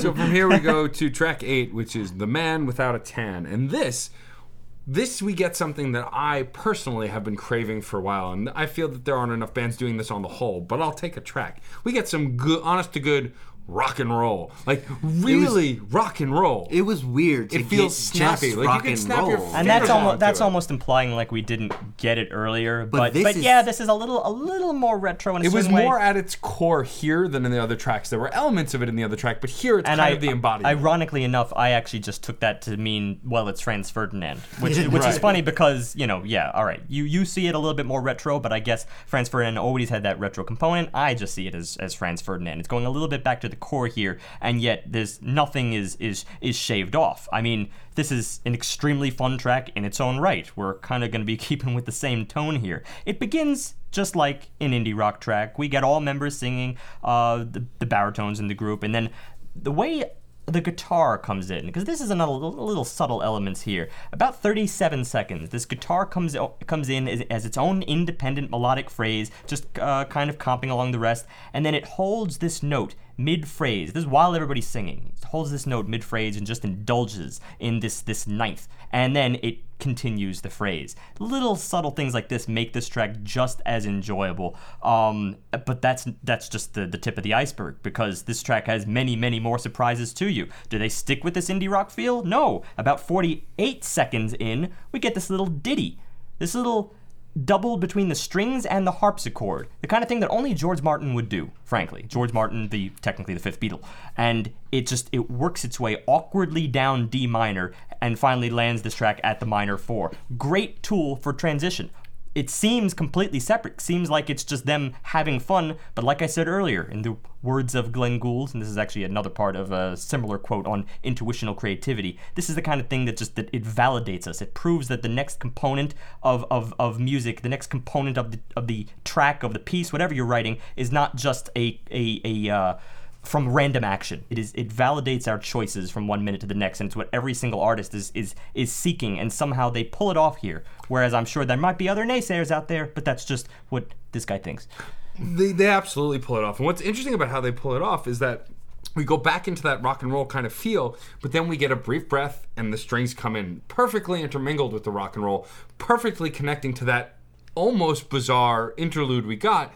And I'm a sucker for violins and rock and roll oh. every time, every Well, damn time. It's the one-two punch that we get with this orchestral infusion. It's it's the interlude, and then the fact that you immediately get it back. It's not courtesy. Nothing is courtesy here. There's no nods of fleeting. here's a horn, Yeah, yeah, here's yeah. something like this. Here's- No, we when when something gets used, it will be used to the fullest of its extent. Right, when you got the strings earlier in that little And they 48 come second back. Ditty, they they, come come back. as this as actually a main thematic component of the chorus. This is right in the chorus when it does this. The man without a tan, da da da da. The man without a tan, da da da da. And and sometimes it withholds. Sometimes it, you expect it and then it doesn't quite do it. You'd have to really listen to the song into the ground to to recognize when it's going to do it. And when it comes in, it's just so satisfying. And I feel that those strings really add a much needed weight to that chorus that without it would have felt a little empty. But I- because yeah. it's infused together, it really just adds that extra weight that really pulls you into that chorus. it really does a lot to also vilify the man without a tan because all the upbeatness that's going on right here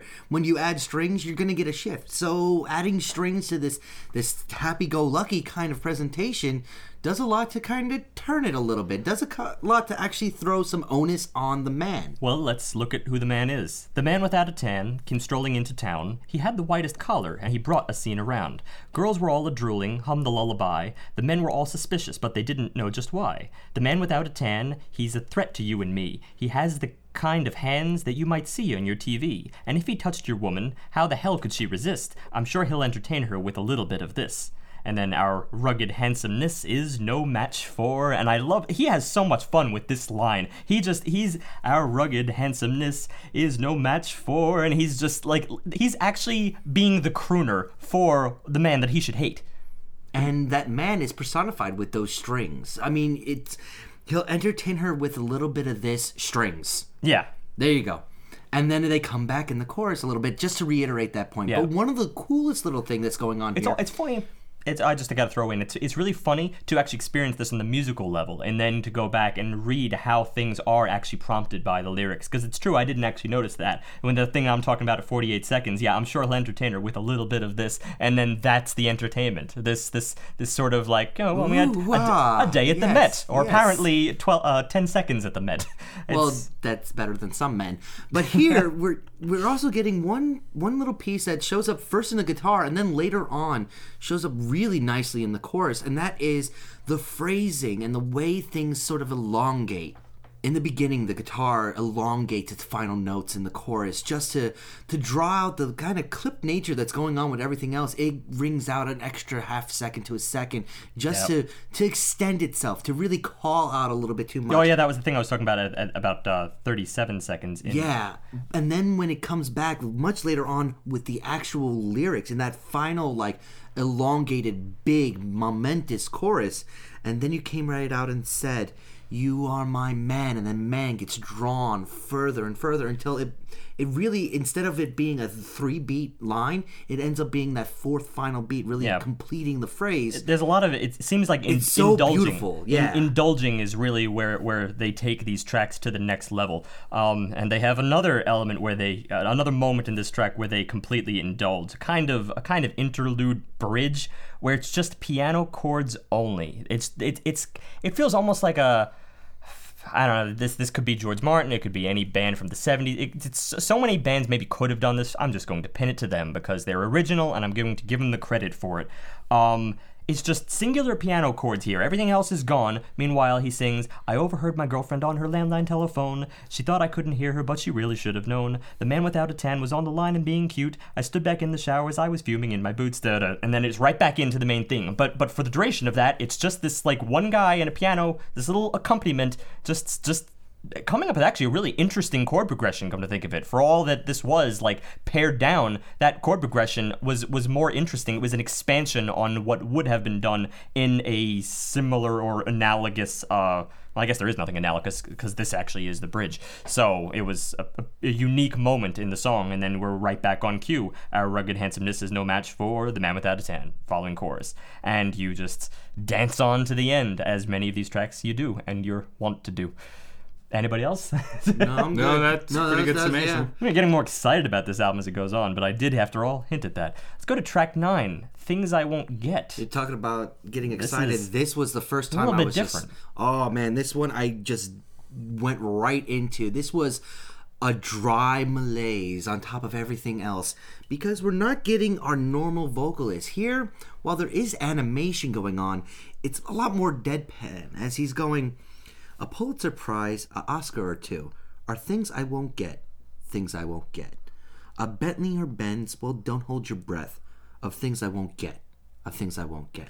Here, the it's the depression is like material. right there. material things he's talking about at this moment. Just material things that he that he won't get. And yet the tone is really interesting here because yes it, it is certainly a far cry from what we've been getting for the last three four tracks now. It's it's not as upbeat. It's it's not something you really dance to. Instead actually it takes some it's some cues here i feel from like the new wave era of like the early 80s um john was i, I think right on the money with calling this kind of a malaise there's a there's a, a relaxed but just tired uh, drudgery through this, and he, it's it's his it's almost like out of a diary entry. And musically, yeah, this track is definitely a breather, but it's resigned to the fact that he will not get these things, which is why simultaneously, along the, with the fact that it, it could be interpreted as comparatively speaking to the previous two being more solemn. I think there is a little bit of resolution. Uh, there's there's depression, but there's resolution in the fact that he at least now knows that he will not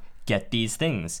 Like they're just out of his reach. That's depressing, but if you at least knew, it's like the old question, well, if you knew the day you were going to die, would you just be terrified or would you have a kind of satisfaction rather than constantly looking over your shoulder every 5 seconds? You could plan things out better and I feel this is very analogous. It's just like, well, you're never going to get these things, so you can stop shooting for them and and put your, you know, put your money in different places. it it shifts the focus of how they're delivering their messaging. This is very matter of fact, and probably the first song I think out of any of them to have a social message too, which we'll get to. Yeah. Uh, Or just a very very strong message at all. Because the second verse, while the first verse was physical things, the second verse is more theoretical things, like in the literal theories. String theory and such are things I won't get, things I won't get. Schoenberg in 12 tone are f- and films out of French are things I won't get, things I won't get. I mean, uh, this is a little aside for me and it's a little personal. Uh, I may have said in the podcast before that I have a music theory and comp background. Uh, you can't escape Schoenberg and the 12 tone system if you're studying music theory. It, it's it's not for everybody, and that's um that's an understatement. It's not for most people. it's it's something that Not very for most humans with ears. Yes, v- specific. Some composers like to take music in that direction. It's not really my cup of tea. I appreciate what he was doing, though I believe there were contemporaries that that were doing more interesting things. But the thing about Schoenberg and the twelve tone system is it's difficult and it's more mathematical. It's it's it's very math based. In fact, maybe John would like it. But but um you know it, it's it's you take it with a grain of salt, and it's not something that it's not something that you that everyone will get and i think that's the more important point on the table is that as a clearly as a composer because just the fact that he undertook this entire project and the fact that he's been in a band for so many years he knows a little something about music and i think that's an understatement. I, I think this is an implication that he actually had tried to to to understand what the 12 tone system is and maybe he is actually just telling us right here this is this is beyond my grasp which is another case of humility. Even still following along those lines, you always have these humble, nope, this is just this is where I am. This is what I'm good at and I believe I can I can do good in this particular field and I think considering the amount that I've raved about it, I'm glad he has made that choice. I do not necessarily want to see Franz Ferdinand go 12 tone. Um, be interesting though. And and it's interesting also that the structures that these take that the first verse was physical, the second verse was theoretical, and then the third verse, if you'd stare with us, Steve, goes in an even different direction. The third verse is The world is so hard, the people so mean, of things I don't get, things I don't get. We sit on the floor and talk about dreams of things we don't, won't get, things we won't get. It's the social aspect, the social aspect of life that that, that the things that frankly are maybe to some people um more difficult than the previous two. And what I love here musically is that the whole track at this point drops out to just the piano and it's it's it's kind of a trick. If you want to go off you want to go pan in an idea what you do is you simplify the words and you simplify everything else. So what do they do? They simplify the music. It's just one of the lines one of the layers that they've been building upon and building upon and building upon just to promote the idea of air of big of open. It is so thematically perfect for this moment. I've uh, yeah this is where everything just starts really becoming great on this album. I love this album. things up to this start point. crystallizing for you. Yeah, this is where everything just starts coming together thematically and musically. That while I loved everything up until this point, here was an instant where I just went, "Oh yeah, yeah, I get it." This song would inspire me to add a new category for our year in review for 2016, and that's best song theme. Because this is the first time I've really gotten a sense of probably since um, it was a Jack White song we did that also had a very crystallizing theme about privilege. But here, like I think this is the only entitlement, think it Entitlement. was, yeah. It was entitlement. Yes, this is the only song that I feel like can compete with a crystallizing theme in a song that I'd want to rave about. The problem is I don't know that there would be much com- and competition. it, ha- and it has to do not just with subject matter but also with execution Yes. when the execution it's, is is almost more brilliant than just the subject matter anybody can can pull a subject matter from anywhere yeah i'm going to talk about this in my song but do you really convey it at the end of the game i think this is a wonderful way to to encapsulate every all of our hopes and our desires and then kind of boil them down to maybe the things that are important in life for instance that chorus but when I see you lying by my side, looking extra clean, I'm in a state where I don't mind. My thoughts turn obscene. And I it's mean, not just it's, the it's words. It's the kind of the moment takes over for the the, the, the other things he's he's looking forward to. it brightens up. It gets it gets into the much higher register, and everything sort of gets like woozy and warbly, but it doesn't quite lose the depression that was there. So it's almost a stillborn happiness. The malaise just doesn't go away. So it's still just it's almost like he's settling, or it's just at the end of the day, it's mundane happiness. He's settling, but is also an implicate. When my thoughts turn obscene, I think it's the moment that well. You know, when you're having sex, do do all these things really matter? I think that's at least. I mean, granted, of course, that would be a really. I don't want to like simplify his whole idea down to that, but certainly within that one line, I think it is the the moment, the the intimate moment that you're having with someone else. You know, the, it kind of Those other things don't everything else as they melt much. away, and, and it kind of pales in comparison. So Yeah, then, but- but- and that's what I think the, the the guitars there are really meant to, to to symbolize because the guitars they sound very of course they sound they sound uh, uh, moody and warped but they also sound very wet and sensual and it's the first time I actually considering that line started interpreting this as as more of a uh, the the scene of the two of them, you know, and then it's all this stuff external. So he's always going back and forth, back to forth, back and forth, going from you know material things to uh, to theories to bigger things, and then finally to social things. It's just like next to all of that, the chorus is really where you want to be. But he can't escape from that loss, that things he's not getting, because the chorus is directly built upon the verses and musically.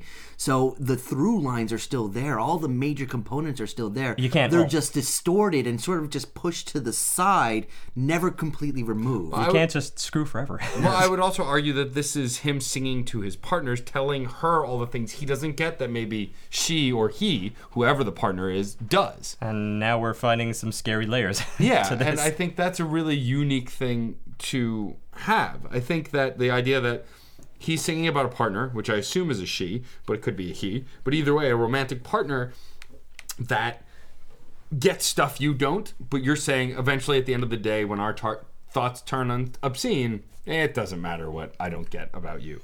It could also be what he just doesn't get about himself or what he can't. So, in other words, that's where you might want to be, but maybe it's not where you should be. It's Right. the kind of thing that, well, that may be a case of avoidance. And actually, I think that is just as equally conveyed by those guitars, just sort of warbling in the background. They sound, something sounds uneasy about them. They don't just, yeah, maybe they sound sensual in one perspective, but to an, another perspective is, is, uh, this is this is not a good place. This is a foreshadowing, just lingering. It's it's it's hanging over your head. Um, and then back to the verses. So, yeah, um, I agree. I think this is definitely a track that that uh, could be a contender for spurring a new category at the end of the year. But actually- um, it also makes this one of I, I think considering that I still find this tr- this track catchy, just like many other tracks on this album, not as upbeat but certainly catchy. It makes it almost the the catchiest like existentialist album that I've I've ever heard because there's a lot of there's a lot of him him being very concerned about his his overall well-being here. But are you really here? Am I really here? Or are we just figments of other people's imaginations? That's right. Uh, You was there guys an- could was there an accent there? Didn't I was I don't know. trying. I- Didn't but we talk about I- that I in one meant- episode that you guys are just a figment of my imagination? I thought it was my imagination. Oh, maybe it was yours. I was don't remember, probably but it's I'm definitely come very up on the podcast before. And if our if our server ever blew up, then yeah, that is Pretty much. technically.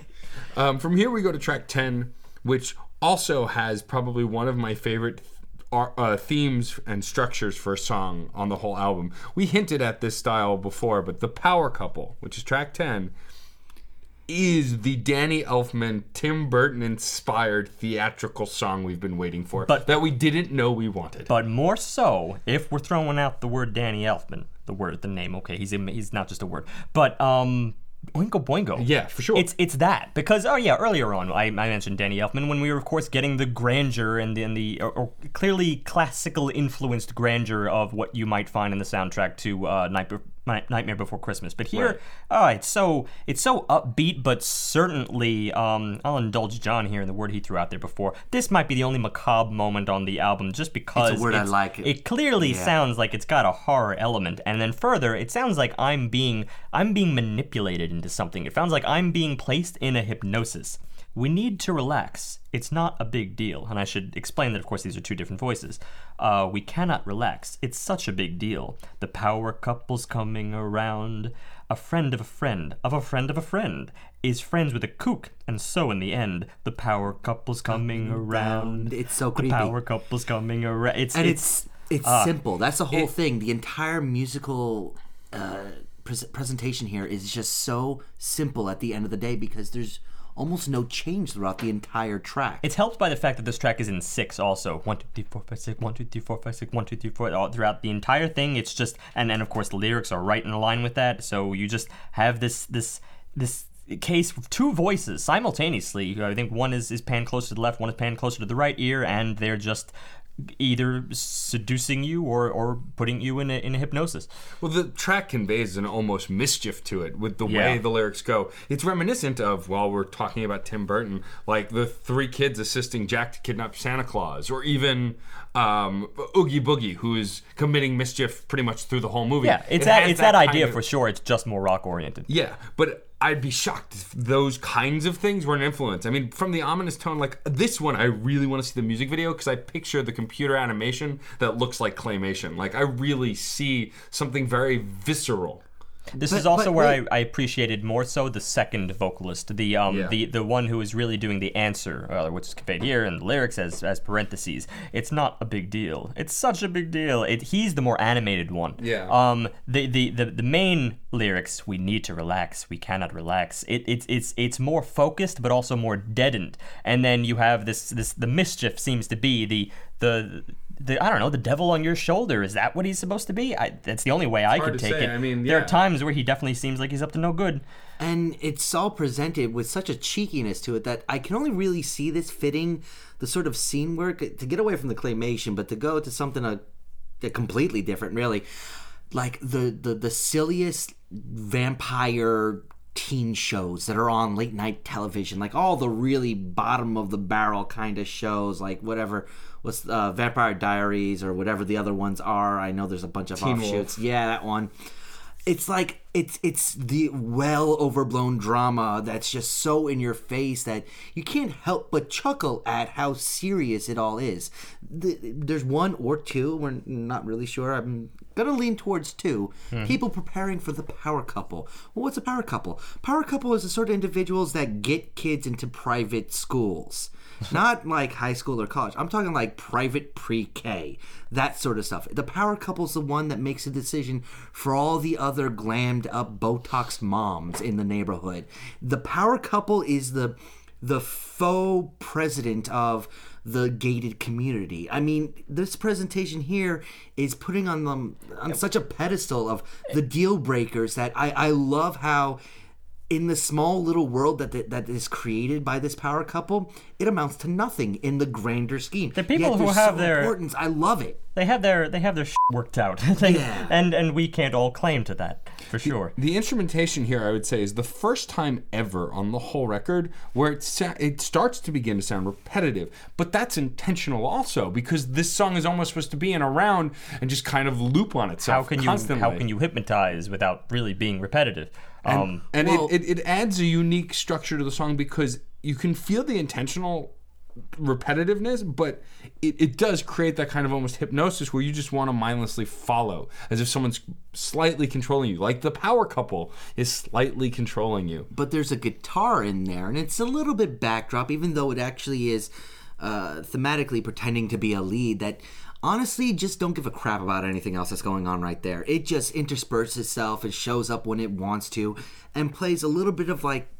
As Steve would put it, the devil's advocate to the hypnosis that's going on right here. Mm. It's sort of the the counterpoint, the the one little part of the evil that's really poking through for me, at least thematically in this track. It's for me, this is as, as Matt put it, visceral. This is really just I got a view of two glammed up, not quite there yet, uh, husband and wife with with trying to help out their little kid or whatever it's going to be. Use your use your daytime mom soap opera ideal, and it's them going around the house dusting and cleaning and putting out the good china. And I really do love that uh, musically, whenever it is just the power couples coming around, everything is very yeah, it's it's on its own cycle. Dun, dun, dun, dun, dun, dun, you know, it's very very straightforward.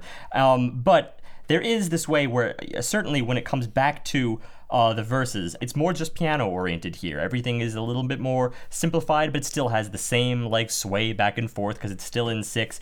But it, it allows you to focus more and more on that secondary vocalist. My my my favorite. I call him a vocalist as if he was actually really doing any singing. There's not a lot of singing going on here. He's very much just uh, some guy talking, and it allows him to also be his most animated again. We'll go to step two. We know what to do. He's got he's got this this this I don't know, this jaunty air about him that just it's it's endearing.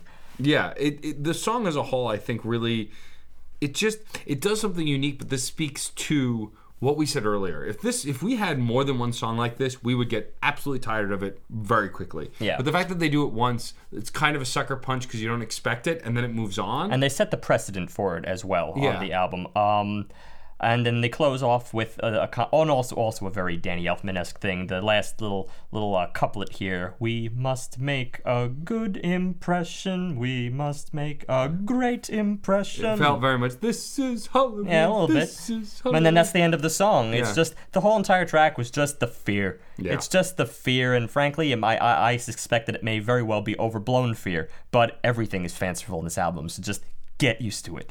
Track eleven: collaborations don't work. this Really? this might be my favorite song on the record, and there are a few reasons, but the most obvious being, I mean, commenting on what Steve just said, collaborations don't work. Really, on your collaboration album? Yeah, you humble SOBs. Come on. This And- is, we have been nothing. I, I am really straining at this point at track 11 for critiques, and I, I really can't think of the last time in which I've I've had that that experience of an album. Again, it was not just on the first impression. The first impression of this album for me, just to say this at this uh, at this point, because we are getting toward the end of the album proper, which ends at track 12. So this is the penultimate track to the technical album. But we will be changing our format here to include the tracks that are on the deluxe album. We'll explain that more as we go. But my first impression of this album was overwhelmingly positive because they kept raising the stakes. It's just like I, I, I was trying to see what else they could do, and at no point did they really leave me, eh, this was kind of a throwaway. Eh, this was kind of bored. Um, and this track, they did they pulled a fast one on me because in the very beginning, it's um It's "Wish You Were Here" by Pink Floyd. yeah, That's it- exactly it's how an acoustic. it It's starts. acoustic, acoustic track. rock, it's a yeah. guy and a guitar, and I'm like, oh well, this is gonna be the moment. This is gonna be the moment, and and now I'm gonna mark some points off of this because it's just so predictable given everything we've we've had, and it ends up being the most the most interchangeable track, the most developmental, the most can't put your finger on it, can't categorize it track on this album, and maybe dare I say of the year. It, I would categorize it, but only in comparison to other tracks. Yeah, only only by the section, and we'll Yeah. be we'll be playing another you know reference The game, only This band- is- which I'm tired is- of doing at this point. This is Franz Ferdinand's Bohemian Rhapsody. Thematically, they just decide to explore music. And it just flows. And this is something hard to do because after we get this this introduction sort of ending style, radio style of reading collaborations don't work, they don't work, they don't work, collaborations don't work. And ending that phrase, I'm going to do it all by myself, all by myself. Like the way it's set up, it feels like it's the exit of a, of a stage. But then immediately from here, we get the same exact word, same exact, even inflection is, is very, very similar. But it's it's orchestra It's again. back to an orchestra. we get we. It's kind of back to the rock opera feel, but it's very it's very grand now. We have lots of this high pitched uh, strings, just just bringing us along here. I mean, and it's very very sudden. You you you you you. You turn left and then you turn back and like oh oh there's an orchestra there. Oh, I didn't expect that. Uh, but it doesn't feel abrupt. no, it doesn't feel. That's what's great. it doesn't feel abrupt inside. It just feels natural because, of course, it's still using the core melody that he was using when he was singing as just guy and guitar. And this goes on for a little bit. You enjoy the chorus. Collaborations don't work. It's very jaunty and whatnot. And again, just just to really pin this down and put this subject to bed, of course, collaborations don't work. Give me a break. This is probably the single best collaboration uh, work that I have ever personally witnessed. Granted, of course, I don't. I'm not like immersed in the world of collaborations because sometimes and very often they come across as as uh, courtesies, you know, little whim projects, and yet it's clear, very clear here at track 11 that a lot of work went into this and a lot of influence came on both sides of the table.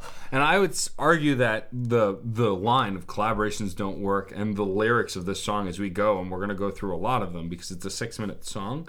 Through every stage of the game, it starts off sounding kind of very sincere, as in, you know, collaborations don't work, so I'm going to do it myself. But eventually evolves into this almost the voice of the antagonist the the idea that someone was saying this to them that oh you're going to do a collaboration with a whole other band Pff, that won't work. And of course, and of course, it also relies on the fact that well, they're different people, and they will have different ideas, and it's a satire because, of course, this track is awash with different ideas, which separately and and had they not put the effort in, could have been completely shoehorned, and then we'd be playing the Crash Chords game where we're a little more negative, and would be sitting here being like, oh come on, that where'd this come from? Where'd that come from? Let's take the first example here, and let's explain instead why I think it works. Right following this chorus, we get and I hate to compare, but it's the only thing that I can like flat on say this is the Beatles. This is Lady Madonna. In fact, even the way that that the lead singer, uh, it's Franz Ferdinand, I believe, um, Franz Ferdinand's lead singer, not Sparks' lead singer. Um, he kind of sounds like Ringo Starr here, and it was one of the few batch of sto- of songs in the Beatles catalog that Ringo Starr actually sang. Um, and he's got the the bass especially alongside just the vocals the bass is just kind of wobbling walking its way down down the scale and walking its way back up the scale. It's very very um uh, overusing the word jaunty here but it is it is it's it's an earworm it's, It's an instant earworm and it has the mixing of the time the mixing that uh not to say that it can't be reproduced but it, it really is unique to the beatles and they recaptured it here Even the piano and drum work are so iconic. And then Yeah. from there, it goes back into the orchestra. This becomes your touchstone. It's not the same exact piece, but it does have sort of a, a, a, a rounding quality. It, it sort of ends all these phrases, ends all these ideas in such a way so that when you get back to this touchstone, you have a moment to breathe. Not much of a of a breath can be made right here, but you have a moment The to chorus breathe does feel to go like the back breather. into Yeah. something different. It's not unlike what they did uh, in the very third track of the of the album, "Dictator's Son," where it's you have a bunch of different segments, which you're hard pressed to call them verses because it implies that there's a common thread between them. There was actually more of a common thread there uh, in that track, but it's a similar kind of structure because here, ooh, it's it's you get something completely different. And this from this chorus, from the second chorus, it is one of my f- favorite transitions on the album, and again, dare I say, of the year, because it it eases us in out, out from the main beat. We just start stripping away, turning down the volume. Everything gets really, really low until the only thing that is really prominent is this upright bass and a slight little tit on the hi hat. This little tit, dun, dun, dun, just a plucked upright bass, and it gets really, really low, really, really soft before we finally get the verse, which feels like it's in a trance of its own. The verse, the the the, the vocals here are are completely out of their gourd and they go. It's almost a ringmaster feel. I Yeah, mean, that's, yeah. that's right. It's almost a man on stage just speaking to the crowd. Absolutely. And they go taking uh taking the line from that's been the common thread for the song, collaborations don't work. You start off deferential and strangely reverential. You both feel it's essential. Collaborations don't work. He's eyeing your new lover. Then one night you discover them underneath the covers. But what's great is after that Yeah. awkward moment happens, there's an awkward pause in the song. Like not not in the lyrics. The instrumentation continues, but after that line is delivered, there are no lyrics for a good second or two. Yeah. And so and you then and you're you're just stuck in the atmosphere now. It's like where did the character go? Well, I'm just I'm just left here. Someone someone hold my hand through this scary environment because it is pretty creepy. And also, this is a real a real minor point, but it was subtle and and expert. They they transformed this by so subtly replacing that upright bass that upright bass with a synth Yeah. that I, I, I didn't know I, I couldn't even pinpoint the moment that it happened i almost didn't want to know as if it was some kind of magic trick like i, I didn't want to like go back and like pinpoint exactly the moment in which it actually happened because that would almost like ruin like i just i, I was listening at one moment it was an upright bass I, I was honing in again and suddenly it's a synth i was i was like that's that's crazy but it does make this more warped it throws us back into that oh sort of F- an elfman-esque quality because the the the synth sounds very warbly and now you have this little synth uh, sound in the background that's just screeching and falling and raising again and you just you, this is an uncomfortable place so the moment that you mentioned where where the the, the vocals just leave us high and dry here is really kind of chilling and then it they come back in the same rhythm, but then they go away again. Yeah. Before you get to the next part. And so they're letting them breathe like that adds this air of awkwardness you might get in a room with multiple artists trying to work together on one project. And then we go back to our touchstone, but this time we're not going back to the chorus. We're going back to just an orchestral idea. Yeah, this is that's not, just this is not quite the touchstone, but I see, I see why you'd say that. Yeah, this is it's- it's just actually it's, back. It's not the chorus. It's not the same. It's not the same music, but it does kind of use the same instrumentation. And what do they say here? Where is this damn thing a going? Where is this going? Someone tell me. Starlight, rub off on me. Star bright, rub off on me. And even that, just between the first two lines, and the second two lines is an extreme change here. I mean, this is the kind of thing that actually, unlike most cases where we're like, well, we we've listened to it enough when we we try to get it in our heads, so we basically know when what lyrics, what music is happening at that Yeah. moment. This is the kind of track where even if I didn't know, I think it, it, it implants itself in your brain so well. Just by reading the lyrics, I am placed back into the music because the lyric it's it has such a flow to it. And the only other thing that I can compare that to, as far as pop culture is concerned, is John's opening comparison, Bohemian Rhapsody. You know where you are Because just of the lyrics. just from the lyric itself, and you hear everything else. Well, I think also this is the first song that really fills its length, but not in a bad way. It's this song is over six minutes, almost six and a half, and it's because to get all this stuff in and make it cohesive, you need all of that time, and it really takes you on this kind of journey. And our next section is I call it something which I know Steve doesn't quite agree with, but the piano Pavarotti argument. it takes on it becomes a, it becomes more piano oriented. Listeners, if we if we sound silly, don't blame us. but the vocalists almost become operatic just just especially the female vocalist it's she's really starting to belt it out i mean it's not loud in your ears but just the quiver that's in her voice just it, it all automatically lends itself in my ears to opera style singing i don't need your patronizing. I don't need your agonizing. I don't need your navel gazing. I don't get your way of phrasing. I don't think you're really trying what, pray tell, are you implying? And the back and forth between the female sounding and the male sounding, or just the two different ideas warring with one another. It's it's it's the politest argument I've heard in a very long time. Yeah, I absolutely love this section. This is, I mean, apart from just the little call and response here, and it does. I, I did notice it has. It sounds uh, very like male and female, and I think I think we pretty much know off the bat that they're all male, but they're doing that. They're doing that Monty Python thing again. They're going into that that that very comical falsetto.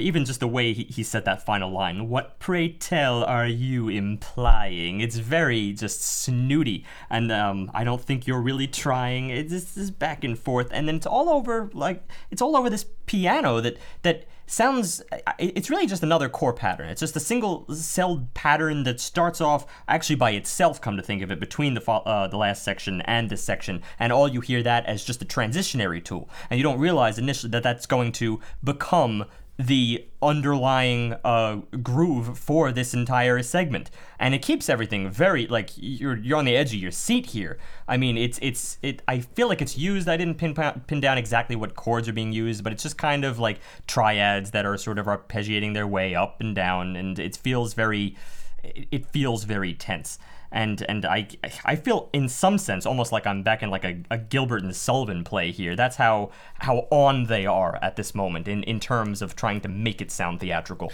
And that piano is what actually takes us out of the song as well. It's a precursor to the absolutely stripped down outro, which is just the piano, and it's absolutely stunning. And it's it's just a moment where you're kind of jumping around all over the place through the whole song, and then that piano outro just absolutely brings you home and centers you and brings you almost to at peace. But not before the overall outro, Right. which is a little more jaunty, a little bit more um, uh, old school classic rock. Right. It's the kind of thing you get in like late 60s, early 70s. But that piano bit you were talking about earlier, before that jaunty out lyrical outro that leads to the instrumental outro, they're all connected Yeah, because it that. sets this up, and it, you identify the piano as a figure, which, which frankly, in, in the outro that you're talking about, the true outro of this track is is it, it gave me it's breathtaking. it, it's breathtaking. It gave it, it almost gave, put a little tear in my eye, and that's not something that I had really pinned this album down as as capable of really at this point. hyper emotional. It wasn't hyper emotional. It was it was um enchanting for sure, but not hyper emotional until that moment. There's this. Uh, let me let me just read this last uh, this last stanza because what of course what cues that piano. I ain't no collaborator, I am the partisan, rebel in the rocks with dirty trousers, broken pistol in the hand. I ain't no collaborator, hack my scalp if you think I am. I am a sadistic young usurper, a hand on your neck, hand on your lover, oh give the man a hand. I am I ain't no collaborator, I ain't no collaborator, I am the master, independent. If I ever need a father, it won't be you, old man. And that and yet I it's just with all that It's it feels rockin'. it feels like this is it feels like this is him lying to himself. Yeah. No, I'm no, not- no, and- and- no. This is this is a rock star showing up and starting to throw in his two cents on other- this other piece of collaboration. It's a it's a, it's it's another piece of the identity crisis that's going on here because right after this, we go into another rendition of our touchstone chorus, and then we go into that piano outro, and the combination of the touchstone to that that as you say that tearjerker is kind of crass against this rocking out individual, and I love it. Sure, he's rocking out, and sure, he's confident. But I don't. I still believe he's lying to himself. I still believe that uh, if he's he says he's not a collaborator, and yet this whole thing rocks around and yet satirically mocks the fact that I believe this this is proof that people can really work together and put out great things. Again, it's the the self mockery of his own art, which is ridiculous because of course it comes across to me as brilliant. Um, and and I think maybe that's the idea behind this piano outro is that that would be the sad choice if you were actually to make the choice not to collaborate and just to pick your own route because a lot of people think they have that control in their lives and I think that this that this this whole entire album is an indication and this is their subtle way of saying so an indication that sometimes collaborations can be magical. And yeah, the piano outro is just the sad choice of the alternative to stick your own way. Well, you might work out, might fail, but eh, you should have tried. And after this just majestic piece, and I'm going to call it majestic, I want the word majestic written all over this track right here. Now it's time to get pissed off. Track 12, Piss Off. The final track of the actual album. We are doing the deluxe, as we said before, and this is the, the period of the original idea of this album. And something curious happens with this album for once, and probably one of the very few times I've ever thought about it, a final track does what we've been trying to do all this album. It creates the theme. This track, Piss Off, is all about, well, telling people off.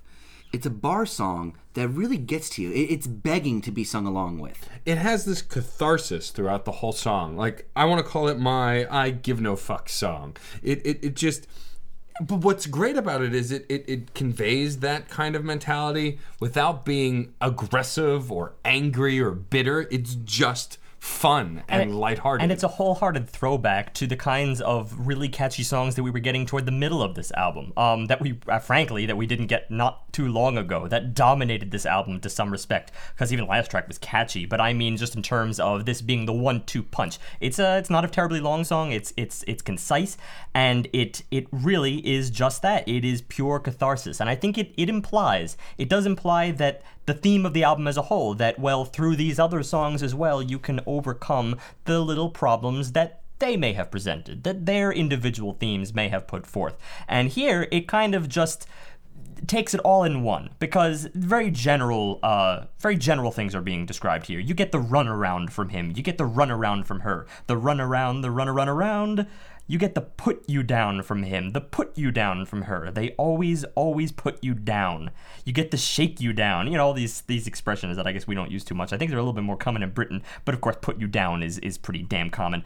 But just the concept of well, yeah, there's people who are going to, they're, they're going to tear you down in life. They're going to crap all over you. They're going to tell you that you can't do the things that you want to do, and well, maybe that is a little bit of a, a, an answer to the last track that maybe would be an argument actually for going into something yourself. Doesn't really matter here. I think the point really is um, that the answer to this is is the manner in which they sing. In which they sing, it is tell everybody to piss off. And I love how in that moment, it almost sounds a musical. It almost sounds as if he's just speaking. It doesn't sound as if that's really being sung. Tell everybody to piss off tonight, which is why I agree with the bar atmosphere because it sounds like steins are being swayed in that exact moment. Well, they should piss off and leave you alone in your world tonight. Most will listen and take the hint. Know this ain't a compliment, and they should piss off and leave you alone in your world tonight. And and ah, musically, this is back to everything that I was just fawning over in the middle of the album. Everything that these little uh, musical moments that make each and every chorus and each and every verse, each and every phrase interesting from an from an instrumentation standpoint. Uh, there's this tendency for the harpsichord, um, which is back in this track. The harpsichord joins in with those melodies, but always on the second phrase, not on the first phrase. So when he says, "Tell everybody to piss off tonight," right? Not in that phrase, but it comes in when he has this sort of roundabout way of singing. Well, they should piss off and leave you alone, and the d- harpsichord doubles it right here. And it's just such a great tool. It makes it sound as if everyone is has has come in to to sing this along with you and celebrate your your final resolution, which is to tell everybody to piss off. And even the harpsichord came along to say, "Yeah, yeah, tell him that."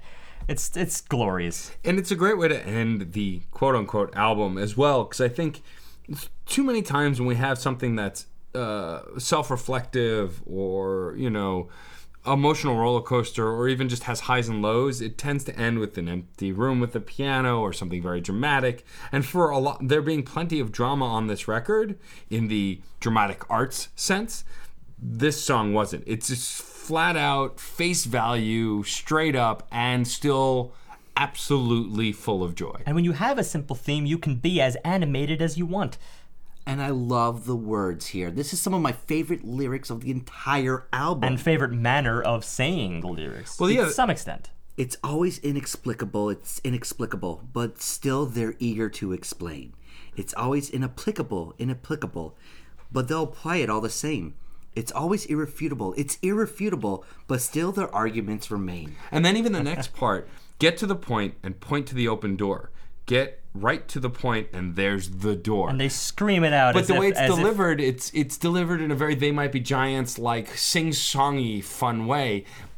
It just oh, I just I love the Get right to the point, and there's the door. It Yeah. actually sounds like, well, that's the moment. You didn't just hear a, a, a, a hyperbolic aftermath where it's like, well, I, I told him get to the point, and you know, there's the door. No, you were there in the moment in which And he actually said to that other person and told him off, get to the point and point to the open door. It's it's it's it's beautiful, and even that is not maybe maybe not my favorite part of this song because this has a bridge, and it's such a wonderful wonderful bridge it is. I gaze into my crystal ball. I see a future free for all, where football and cheap alcohol has shook me to the core. I'll enjoy each moment so. I'll add to my portfolio of epithets and Cheerios that never fail to score. That might be my my favorite line of the album. I, I love so much more, Mm. but epithets and Cheerios, just from it rolls off the tongue. It's so fun to say. The first time I heard it, I, I, I couldn't stop saying it. Nay, nay, nay. I want immediately following that. I want to fantasize. I want to fantasize, but the essential parts are never there. I want to socialize. I want to socialize, but then I look around and just don't care. I want to harmonize, and that word, harmonize. They harmonize on Oh, saying that is harmonize. so awesome when they do that. Well, of course, I it's want- a, it's a of course it's a completely different style in which they do this. I mean, the bridge that I I'm just harmonize. Yeah, the bridge that I'm describing was a very Oh, pared man. down segment. The, the bridge that I'm describing was was completely stripped down, and it was it was like it was like a piano ballad in the middle of it all, and it was like his little commentary on the album as a whole. But then all of a sudden we're back to the verse here, and you'd think, oh, it's going to be the same verse again. Well, have they have they proven at any point on this album that they're going to stick to that? No, of course. In the middle of the verse that you expect to be the same, the orchestra comes in, or in this case, the choir comes in to harmonize with you. And again, just like the harpsichord came in to join you in the chorus, well, here the choir is joining in. Everyone's got your back. It's it's it's joyous. This is such happy rage. I love happy rage. Sometimes you no. just It's not even rage though, because no. you There's piss off. That's rage. piss off the words, sure, but they're not delivered with a rage. It's du- It's not that you're pissed off. You're Yeah. telling someone to, piss, piss off. off. and it's delivered in a joyous way. I understand the quiet rage you're discussing, but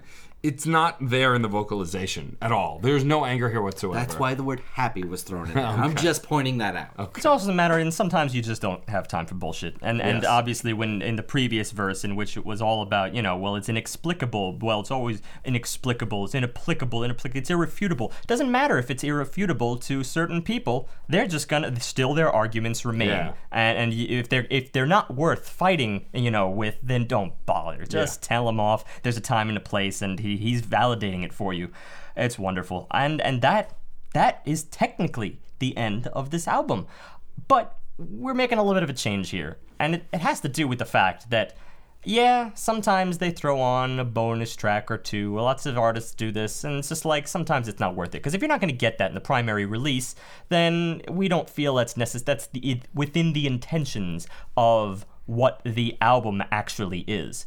But I have a theory, and I think we kind of worked out this theory before, that this these next four tracks, these next bonus tracks, are actually an extension of the same theme, but with different outcomes. So if they're just as important, you can't leave them off. So, well, welcome to uh, this bonus edition of Crash Chords, courtesy of the bonus four tracks uh, with FFS, which frankly you can find on the deluxe edition, which is ubiquitous. Well, yeah, so the- you the- will be getting these tracks. the deluxe edition seems to be the release, so that's kind of what's inspiring this. Also, and we'll talk about this a little bit after, but we recently, as recent as Rob Thomas, talked about extra tracks and bonuses and their kind of effect on releases. I feel like here we're dealing with a different animal. And so we go to track 13, so many bridges. And honestly, if there were ever a song to follow Piss Off, this is the song to follow Piss Off. um, and it starts with this echoing quiet rage and frustration that John was hinting at in the last track is very much here from the, moment the lyrics are delivered. It's the wah wah that's in the guitar that does a lot to, yeah. to just pull out that elongated scream that's stuck in your head. It was there, yeah. It was there in the track "Things I Won't Get." It's the same wailing guitar, come to think of it. Um, but yeah, amidst a little bit of a happier backdrop here, obviously coming off the track "Fifth," uh, "Piss Off," I think I, I, I feel like. I feel like the character's feeling more confidence at this point, and, and the confidence is there as we dive into this track. The places, they all look the same. The places, they all look the same. And this is kind of in this this strange, uh, uh, dreamlike environment. And then finally he dives into verse. The places, they all look the same. I'll dive in, I'll save you again. But friendship has limits, you know. So how long, how far will you go? And really, uh, really emphasizes that. How long, how far will you go before the chorus? So many bridges in the world to jump off of. And, uh, I, I okay, face it, jaunty is just the word of the day. I'm, I'm using it here because this is literally focusing on the fact that, well, these are bridges that you're gonna commit suicide from. This is this is this is the emphasis here. These are bridges that you will be potentially, or your friend rather, is potentially committing suicide off of, and yet it's being sung as if as if you're at a buffet, as if oh look at all these options. Gra- I got the I got the Brooklyn Bridge, I got the Manhattan Bridge, I got the Verrazano. It's wonderful choices. But there's we're lucky to live in a city that that has suicide right at every turn. But, but, but, but all joking aside, because this is something that does stem from something very serious, obviously. Yeah. The frustration that I spoke about earlier is this idea that there's a friend who you're you're frustrated with because you always have to say them. You always have to jump in. This idea that while actual suicide and committing suicide is a very serious thing and not good and very sad, the idea that this person is dealing with someone who's craving, I think, attention and this frustration of having to step in and be helpful all the time. Right, but the tone that you're conveying right here is is of course one of oh this is dire, this is very Yeah. serious thing. But that's not what he's No, doing. absolutely which not. is why I make light of it because he already is making light of it. This is the case where this friend has has he, he's up to here. Yeah. He's really up to here with this friend. Doesn't mean he's not gonna help. But he absolutely is is he's on his side. He's just he's just sick of it. Well, yeah, well, you got so many bridges to jump off of, so you know, whenever you're ready, you know, just give me one last call. It, it's it's sarcastic, and it's of course it's sarcastic, and of course, the, sure that it's a serious issue. But sometimes you just got to be upfront with it. And throughout this whole thing, the music itself is constructed and deconstructed and fooled around with.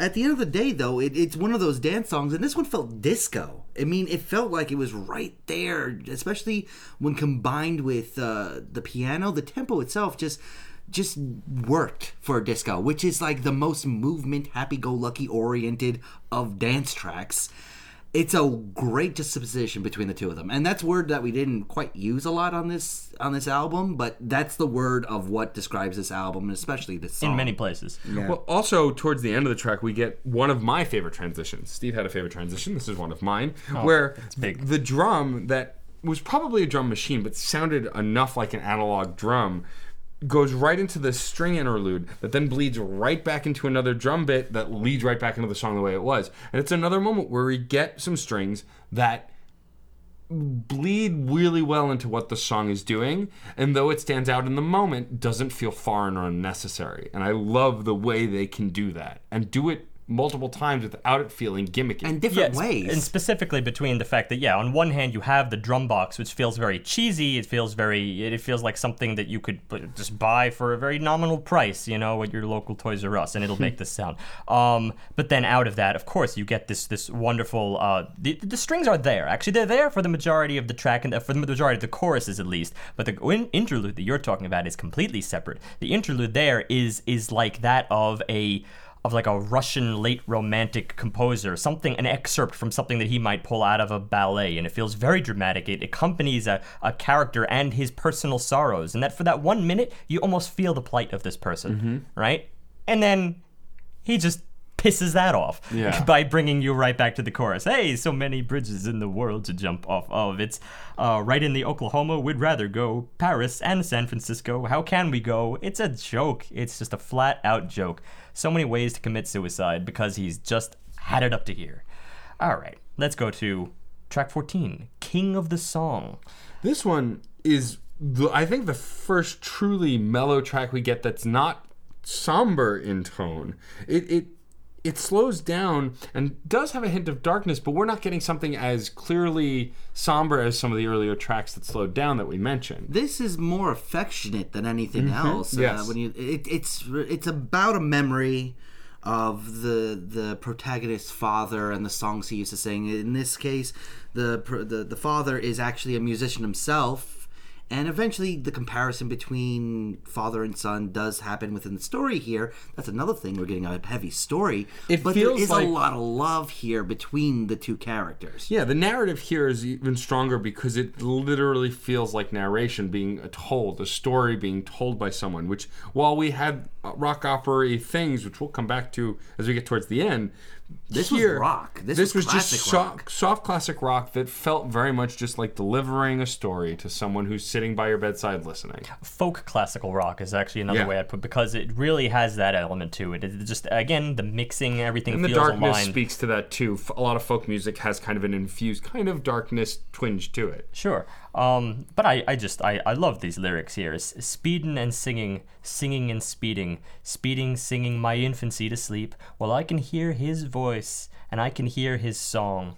The singing is gone. Even just the previous So line, and I can hear his song. He holds that. It becomes so. He, he turns that one word, song, into a, a song, song, of its own. It's it's he has so much fun with with uh, inflection here. It's almost honestly the content even on this album the content is almost secondary to me. I love it. It, it. He introduces great things, but it's really all about his inflection. That's what makes this alive. And with any other vocalist, it would be it would fall flat. To I'm not not speaking ill of the lyrics, but it really would fall flat with a lesser vocalist. And, and that moment that you just mentioned about how he turns the word song into a song and then the singing is gone, that line is so sad when when focused on because it's literally saying, "I had a father, but he's gone now. Yeah. For whatever reason, he's gone now." It's, it's the idea likely that he passed away. But there are lines. Do you know what it's like to be born to a legend, to be born to a freak? And other pieces. Nobody sings like my daddy sang. I know I'll never to sing the way that my daddy sang, the way that my daddy sang. He's this the conflict that was persistent. throughout the conflict with entire- It's still here. Yeah. But this is sort of this is a completely different turn for so much of the rest of the album. Is that this is not just longing or mean or angry or so many of the the more charged emotions this is coming from a place of of of just lack of acceptance. This is just i can't deal remo- with it. There's some remorse here, you know, some sadness, but some, you know, fondness too. I mean, the the initial lines that Steve quoted, they did seem happy and full of positive memory, but quickly turned to sadness. And I think that's a nice, interesting turn Yeah, for the song. And even two minutes in, you know, they still kind of go back to their where where Franz Ferdinand was always about. It has a very a very cheerful air about it, and it's still heavy on the bass. It's essentially their core sound. I thought at that around that minute mark, um, two minute mark. But it's it's yeah, I, I enjoyed this le- this song on the same level as I enjoyed a couple of the lighter uh, lighter Yes. tracks on this album, and um. it's it's a fairly face value it's a, it's a breather that you need, that you Yeah, desperately need after all this. Well, especially since Piss Off and So Many Bridges were kind of intense, even though they were more or less positively delivered. You needed this breather of a moment. And it was a moment of sincerity, which helps polarize and focus other stuff at the same time. and then we get track 15 look at me which is polarizing in the opposite direction Oh, once God. again look at me is disco funk Not even, it's a glam rock song. True and true. it's gra- glam rock, but it's also extremely Franz Ferdinand at the same Yeah. time. I mean, I think we've proven at this point that well, the marriage is, works so well, it's not almost not worth you know uh, pointing fingers on i either can't wait side. to see the kids Yeah, the, it, and to describe the, the, the, the guitar here a little bit, it's it's almost like an alarm. It's, it's it has that kind of repetition to it, but it's really it's really it's really harsh. It, it reaches out at you, and and you feel a little bit, you know, you're awoken by it for sure. But yet alongside that, the bass here, I think, is the most versatile by contrast. It it it does have a tendency to repeat the same the same note over and over, but then towards the ends of those phrases, it throws little little things in that that kind of bring it to life. It is, I would say, it's something that I would expect off Franz Ferdinand's first album, and that's not to say it's it's like th- a throwback for them or a really far throwback for them. I think it's it's once again it's the core sound that I absolutely love that I think I I, I appreciated getting again. And what I like about the fact that this song is fitted so neatly into glam rock is because the song Look at Me, which is the title, and the most commonly said phrase in the entire track, is pretty much a prima donna song. It's Yeah, hey, yeah. look at me disease. It's as over people a hundred say. Which is why it's ironic, I guess, that I'm I'm I'm pinning this to Franz Ferdinand because I do believe there's a lot of Sparks influence here for sure, and it's something that I know for a fact Sparks has done in their career. Um, a little bit of glam rock here and there. They were called a glam rock band, but then again, who knows? Maybe they were doing it from satire. Yeah, I mean, and it could be. And I mean, the lyrics definitely deliver Yeah, satire. we, we simply just don't know enough about the band to say. and the vocals as well deliver the satire because the vocals are kind of background. They're kind of washed over with all of the music that's going on right here because the mixing doesn't really put them as a forefront piece, except in certain instances in the chorus. Really, primarily. This makes all of the different things. Look at me, look at me, look at me. You don't have to hold my hand, you don't have to like my band. Just look at me, look at me, look at me. It takes a backseat.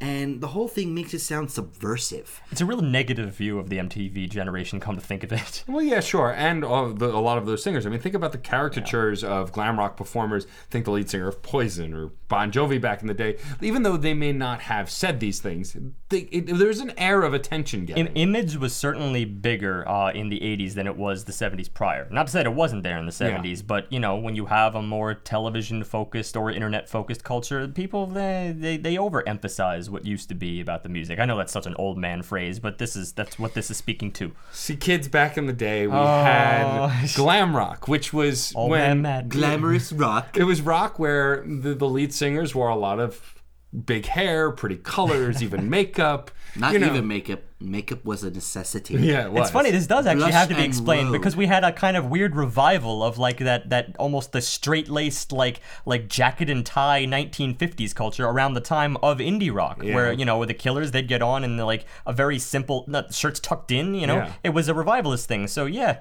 the the all of this glam has actually kind of faded. It's a it's a strange strange little Unless you're the pocket of band The. Darkness, in which case you fair hold on to that with a enough. tight grip. But like glam rock, this song is just trying to sort of brainwash you into buying the product they're selling. And in this case, a pretty facade is trying to just sell you the person standing in front of you singing. The choruses are my favorite part because they come clear cut and subversive. Well, I'm not asking for a lot right there, up in front in your ears. But in the background, you'd then hear, look at me, look at me. That that line, the crux. And then at the end of the track, you're getting 30, 40 renditions of the words, look at me, distorted, 36 to be exact. oh dear, oh distorted dear. background. There's a couple beforehand that are Oh, yeah, trifectas that count as well. It's just, it's the, the background and mixed in and get distorted and sort of broken down by the track itself. It's, it's artistically a great theme piece. We had a song very recently at the end of the first disc of Steam Powered Giraffe's The Vice Quadrant, which we reviewed very, very recently in episode 178, which essentially was looking at a very kind of similar theme. It was a self involved person, which they created. It was a character, because, you know, Steam Powered Giraffe is full of characters, and Gigi Giraffe is just he's, he- too, too self involved. Of course, through the lens of someone who's immature um, in that case. But it came across very, very negative because they tried to, they tried to make it too much about the the dialogue and not enough about the music. I think the reason this track worked, despite the fact that yes, it was probably one of the more repetitive on the album, and maybe a close tie for my least favorite, uh, uh, with uh, what was it, Call Girl? I think I mentioned that Yeah. as my second least favorite. I don't right know. there with you. I don't know, but it's again, this is by comparison. I still believe the track works because, of course, it, it does have the musical compo- component, and at least if you're singing along, then you can be immersed in in that. I'll be happy to be the first person to kind of cut this love fest a little short. I agree with Steve, but I want to expand on a little bit that it does get repetitive. And while I agree it does work to the theme that the song is trying to convey, it was a little much for me. By the end, I had kind of had enough. That saying, this if this this is definitely my worst song on the record, still better than 90% of the pop we've reviewed in the last 6 months. Still better than some of the best tracks off of our last couple of albums. That too. And what's great is it, it this this sort of like faux famousness works great for what the theme of the next track is a violent death. Which is the final track of the extended edition, track 16. It's about a person dying, obviously, a violent death. There, it's right there in the title. But this violent death is abrupt and meaningless. So getting all this other things before, and especially look at me, the meaningless sort of crow calling is just a great lead in for this track. And also important to say, this is the only time on the entire record we get a repeated motif. This song is definitely rock opera influenced, and it works still. This is the only time they repeat themselves, even with a hint, just in the motif, even though the musicality is still different, and I don't mind it. And I didn't think even like as a whole the rock opera feel here was that similar to the rock opera feel Exactly. earlier. They've It- mate a new rock opera all within one track. Like I said, simply Um, in structure and delivery, dramaticness, if you will, but Drama. but- that word. But definitely not in instrumentation. It definitely still does feel different. Yeah, and, and looking at inflection here, the opening, this is another one that brings back another common thread of this album, which is that whole deadpan, the, the, the deadpan versus the mantra. And you have this mantra, which is a violent death, and No, everyone no, comes no, in to go say higher, that. go higher. A A violent, violent death. death.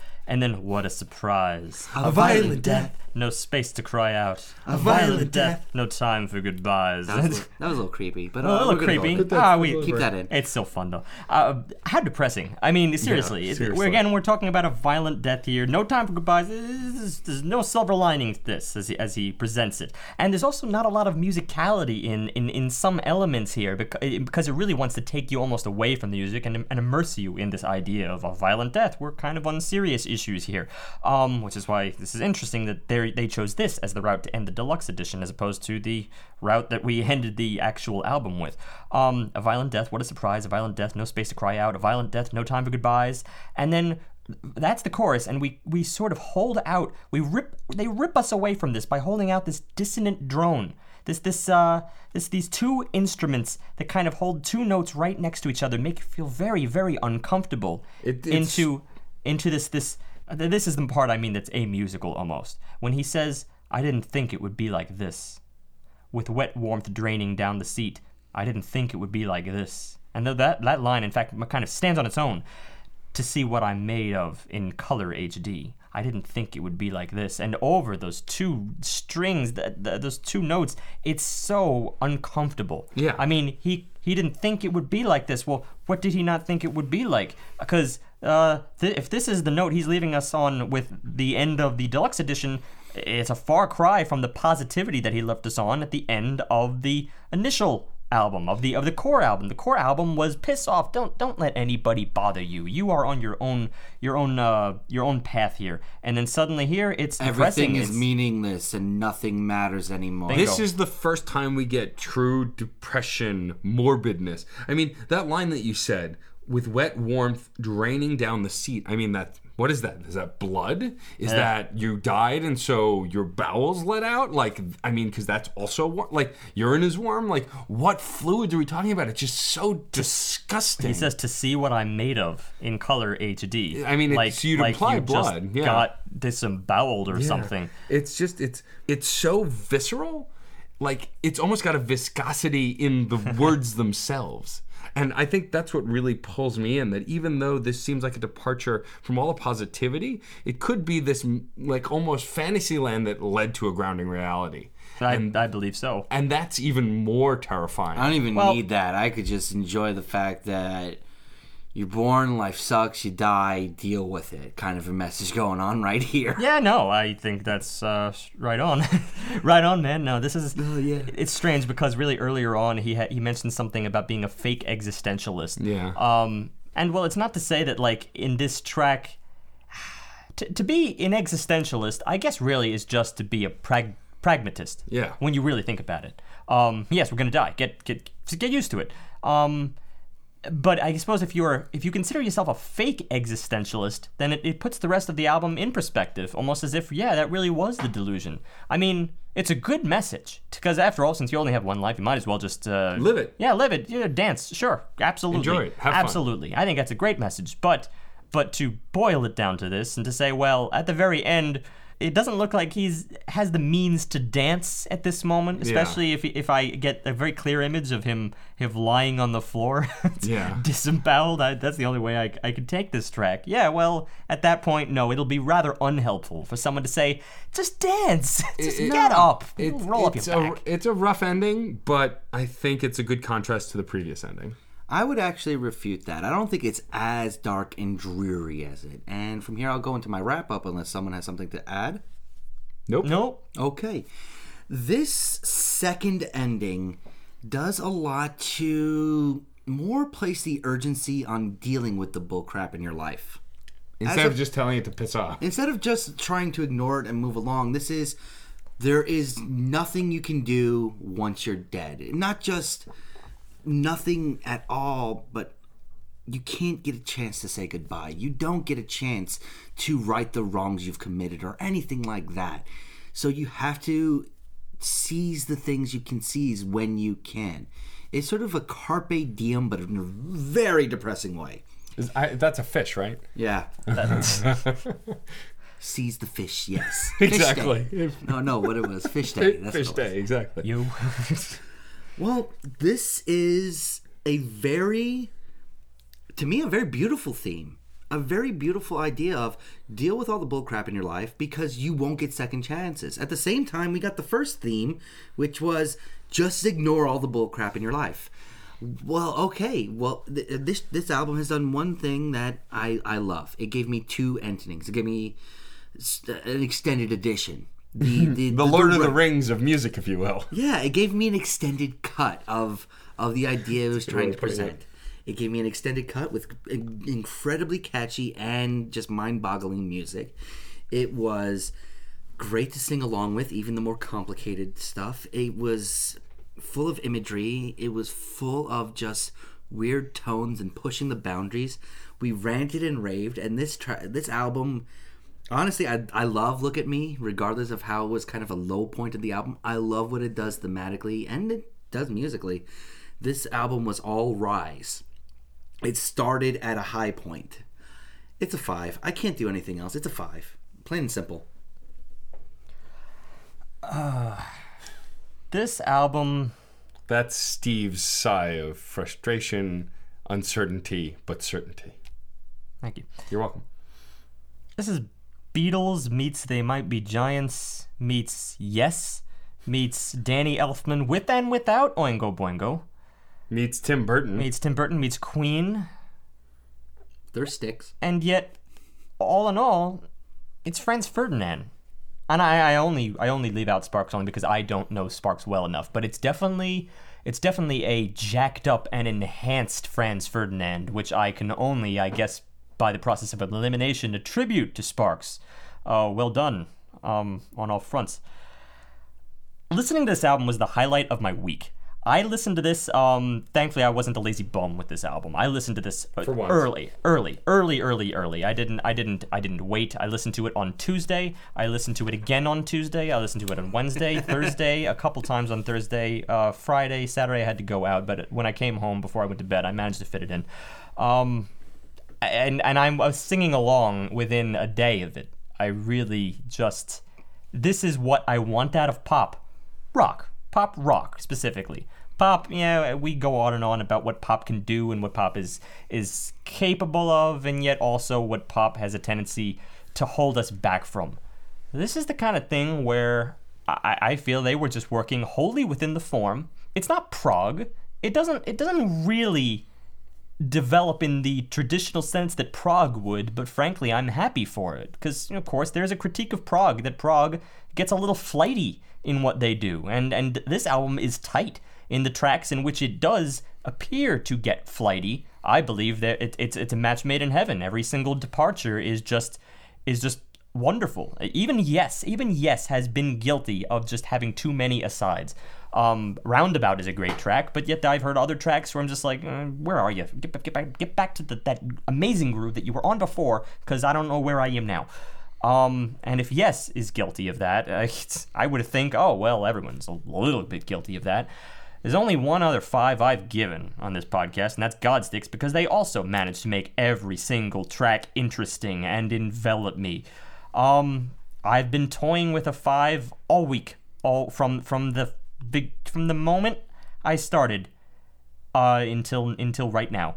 But in true Crash Chords form, he has not made a decision until the last minute, which we all do every week. because this is a big decision because it would only be my second uh, five in in, in 181 uh, albums i'm going to i'm going to put a question to you uh, just to to validate me or disvalidate me and drop me down a notch let me put a question to you do you feel that those tracks in the beginning despite the fact that we said it it it, it began great do you feel that they are lessened when you re-listen again I did not get that feeling when I re-listened.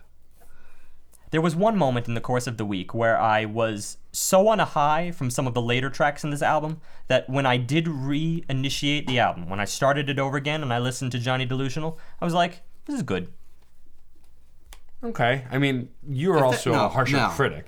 if that's gonna knock it down from a five that's not enough i'm putting that out there right there Well, it's all dependent upon the fact that, well, Well, it's is I it don't- enough for Steve to not give it a five? I've given things fi- a five for less logical reasons sometimes. So, but Steve is a different pinnacle.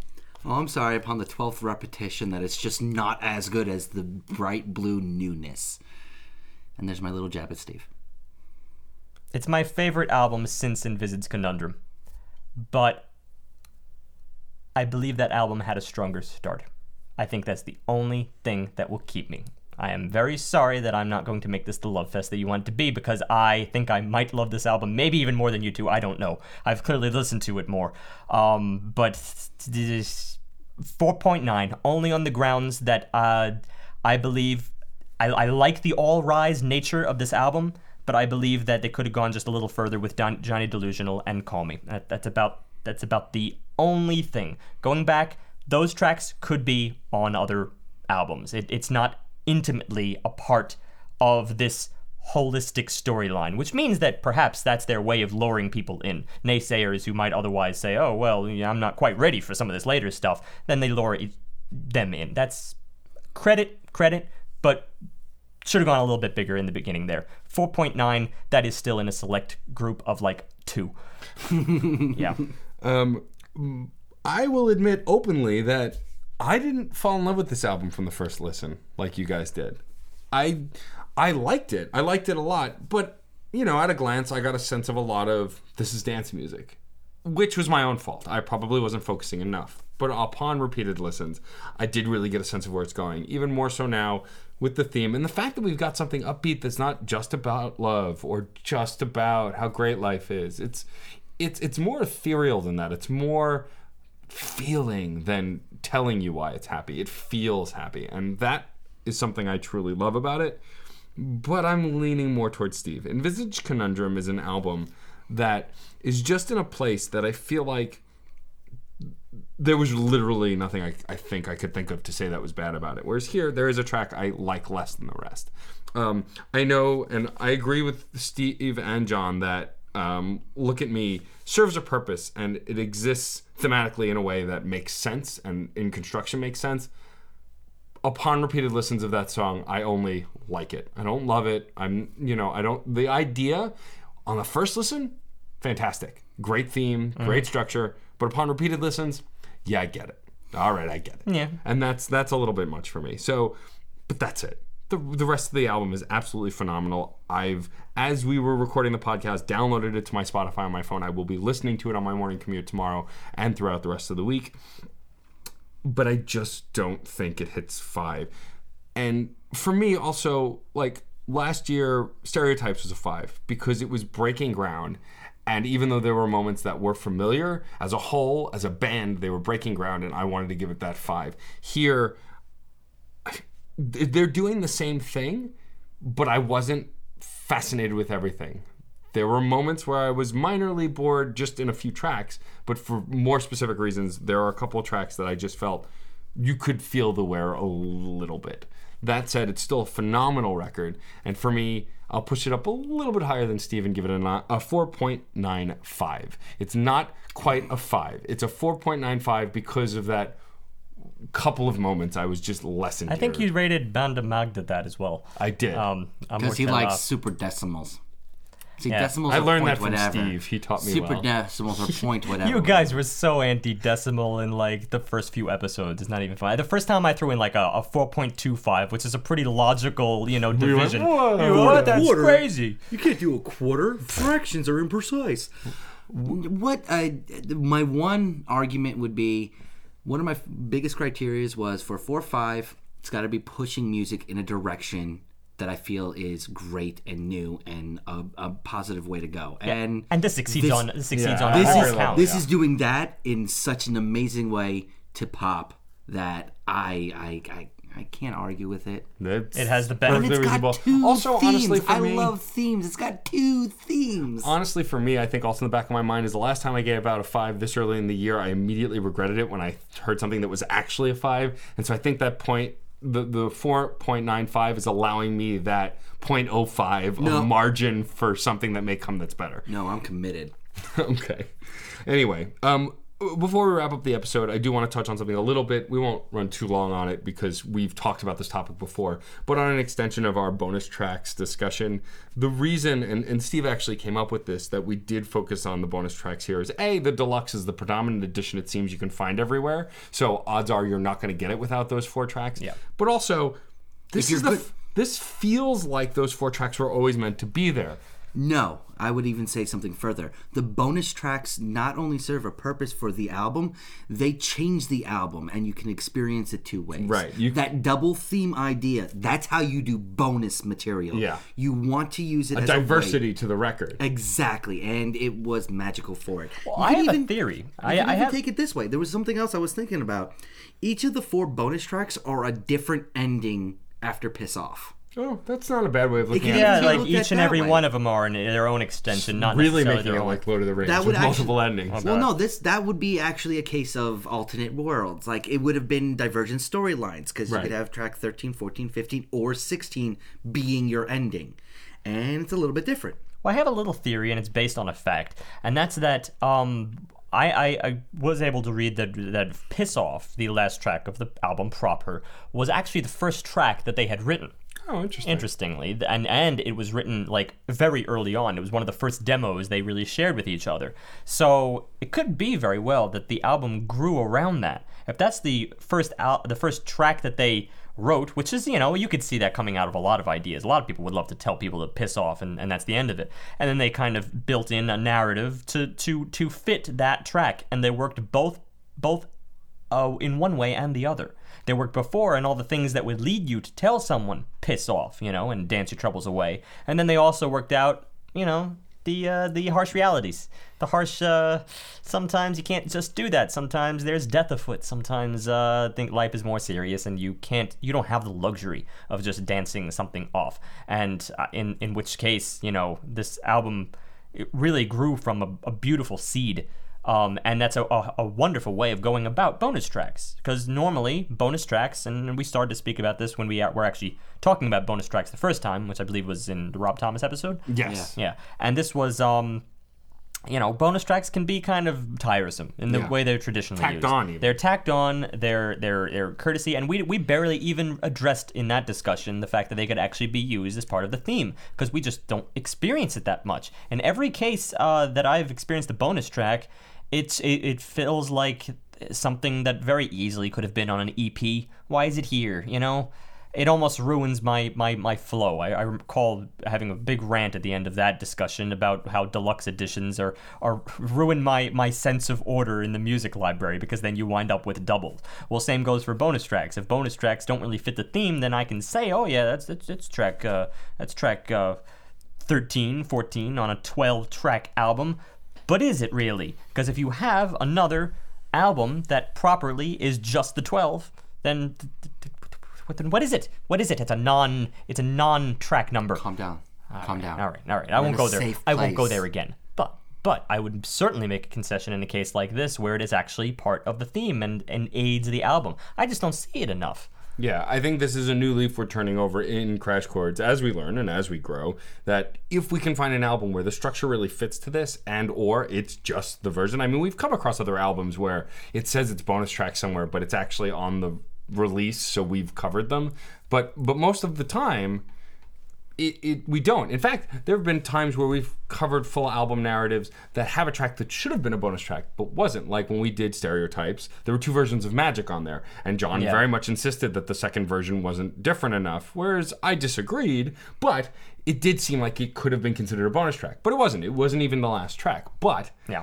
it, it works multiple ways. And I think that going forward, if we come across an album where the narrative, not necessarily the narrative, but at least the structure of the record fits around the bonus tracks, we will be more likely inclu- to include them. It's, it's because it's a, it's a new way of storytelling, and Yeah. that that is on the cutting edge of, of many many things, uh, music notwithstanding. I mean, a new way of, of actually telling a story in the same way that, like, yeah, okay, no one had probably told a story like Memento, the movie Memento, Yeah. told a story before, or like the way the Twelve Monkeys tells a story, ways of going in and out, in and out. Well, actually telling, you know, the the the prequel and then telling the the possible sequels and possible outcomes simultaneously. It's it's something that only music can do because otherwise people would cry cross cannon foul if it was actually a story.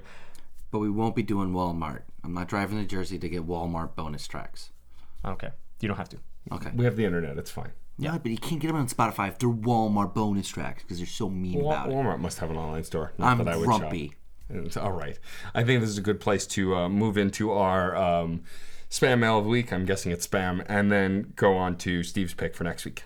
No, no spam this week. We actually have uh, a real fan mail when we like to use those as often as possible. Um, just even when they're they basically just you know say a thing. Yeah, no, fair enough. And actually, we should give our commenter their due. So I wrote a small article up on um, Circadian Clock single Bright Side, which is on their EP, um, and it's a music video they have online. So I reviewed that. If you haven't read my song shots, it's usually a brief aside about my favorite lyric, the band, and that song, and then I link the video. And so Bob from Staten Island, New York, he actually put his location in the comment. Bob H. I I'm a 63 year old drummer who thinks you guys are really awesome. Good luck on your journey. Of course, not talking to us, but talking to Circadian Clock. So thank you, Bob. I'm sure Circadian Clock appreciates that. Um, You know, they- I'm sure it wasn't intentional, but that, that kind of runs off that old joke. I'm 12 and I like this. yeah, exactly. but um, but seriously, thank you for commenting, Bob. Uh, we appreciate any and all comments. And honestly, Circadian Clock is a phenomenal band. And if you don't haven't gotten to see them live yet, 63 year old drummer man, please go see them because you would totally dig them. Absolutely. And not everybody, by the way, likes to hide the fact that they're from Staten Island. I'm from Staten Island. I was raised there. I actually thought you were going to deny it for a second. No, the way you started. I was born in Brooklyn he and then raised in Staten proclaim it Island. to all the Brooklynites. he doesn't claim it. It's true. No, we're Brooklyn. We're cooler. It's Oh, fine. Yeah, okay. You're a transplant. You ain't native yet. that's right. Yeah. I'm a native New Yorker. I've lived in this state my whole life. okay, so have I. And So have I. I still don't call myself a anyway, Brooklynite. Steve, your pick for next week. My pick for next week. Um, I tinkered with a few things here, and uh, okay, well, it's gonna be hard to top this one. Uh, thanks, Mark. Oh yes, that's that's true. Before we truly wrap up, Mark H, the mysterious Mark H. I like the title we gave him. Thank you for this It's listener's not a pick. title, it's a fact. It's a fact. It is a fact. Um, thank you for the suggestion. We all definitely enjoyed Thank you it. You are wholeheartedly. You have, it- like I said, the album was the highlight of my week. it, Um, it, you are two for two for picking good music. Keep it up. Yeah. That's for sure. This is probably a record, right? No listener pick has never brought us this high. No, I don't. We think haven't. So. We've barely brought ourselves. Oh, that's high. not true. Owen Pallett. Owen Pallett was a listener pick. Oh, that was big. That was big And, and that one was a big one. Anyway. He's still the record holder though. Okay. Um, tinkered with a few things. I don't know, just looking what's popular. I didn't like what I perused. I didn't like what I what I what I scanned. All right, not perused, but scanned. Uh, I decided to go in a different direction. I just picked something, and we're gonna get what we're gonna get. Oh God.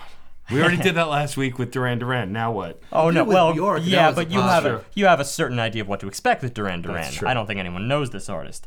Um, we are doing Para by Lord Raja. Lord Raja. Raja and Raja's in caps. Like, like, like Egyptian Raja. Raja. I might be an Indian actually. Oh, Indian. Oh, it could be that too. Might be.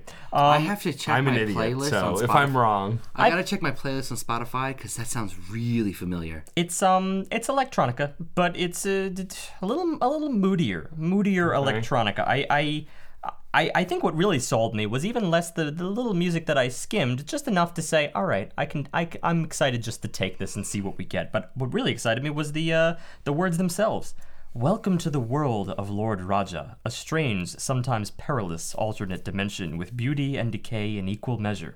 It's a world built on the beat centric music which flows through New York native Chester Raj Anand, definitely Indian, uh, and his stream of consciousness. Here, classic hip hop is spliced into vintage IDM, ambient footwork, and experimental sound design. wow. IDM.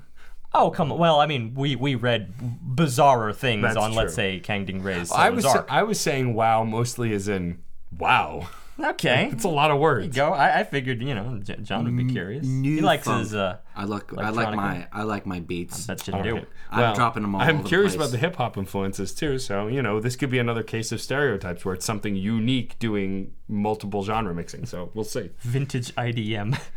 Ambient. The idea that IDM can be vintage at this point is I- uh, hilarious. that's- Be nah, Uh, it could be 30 plus years old. You gotta remember that. Anyway, Old man um, Matt. that that aside, yeah, I like Old Man Matt. He's a fun recurring character. I'm going to keep bringing him back as much as possible. But on that note, I hope everyone enjoyed this of it as listener if it's pick. not him. It's not me. It's a different guy. Of course it is. Totally Of not. course Different it is. guy. He pops in. Yeah, every so often. Hey, you kids. Anyway, um, thank you for listening as always, guys, and we will talk to you next week. Remember, music is life, And life is good. If you enjoyed this and other album analyses, topics, and guests, please subscribe to the Crash Chords podcast on iTunes, where you can also rate us and review us. For more media, also subscribe to Matt's one on one interview series, Crash Chords Autographs.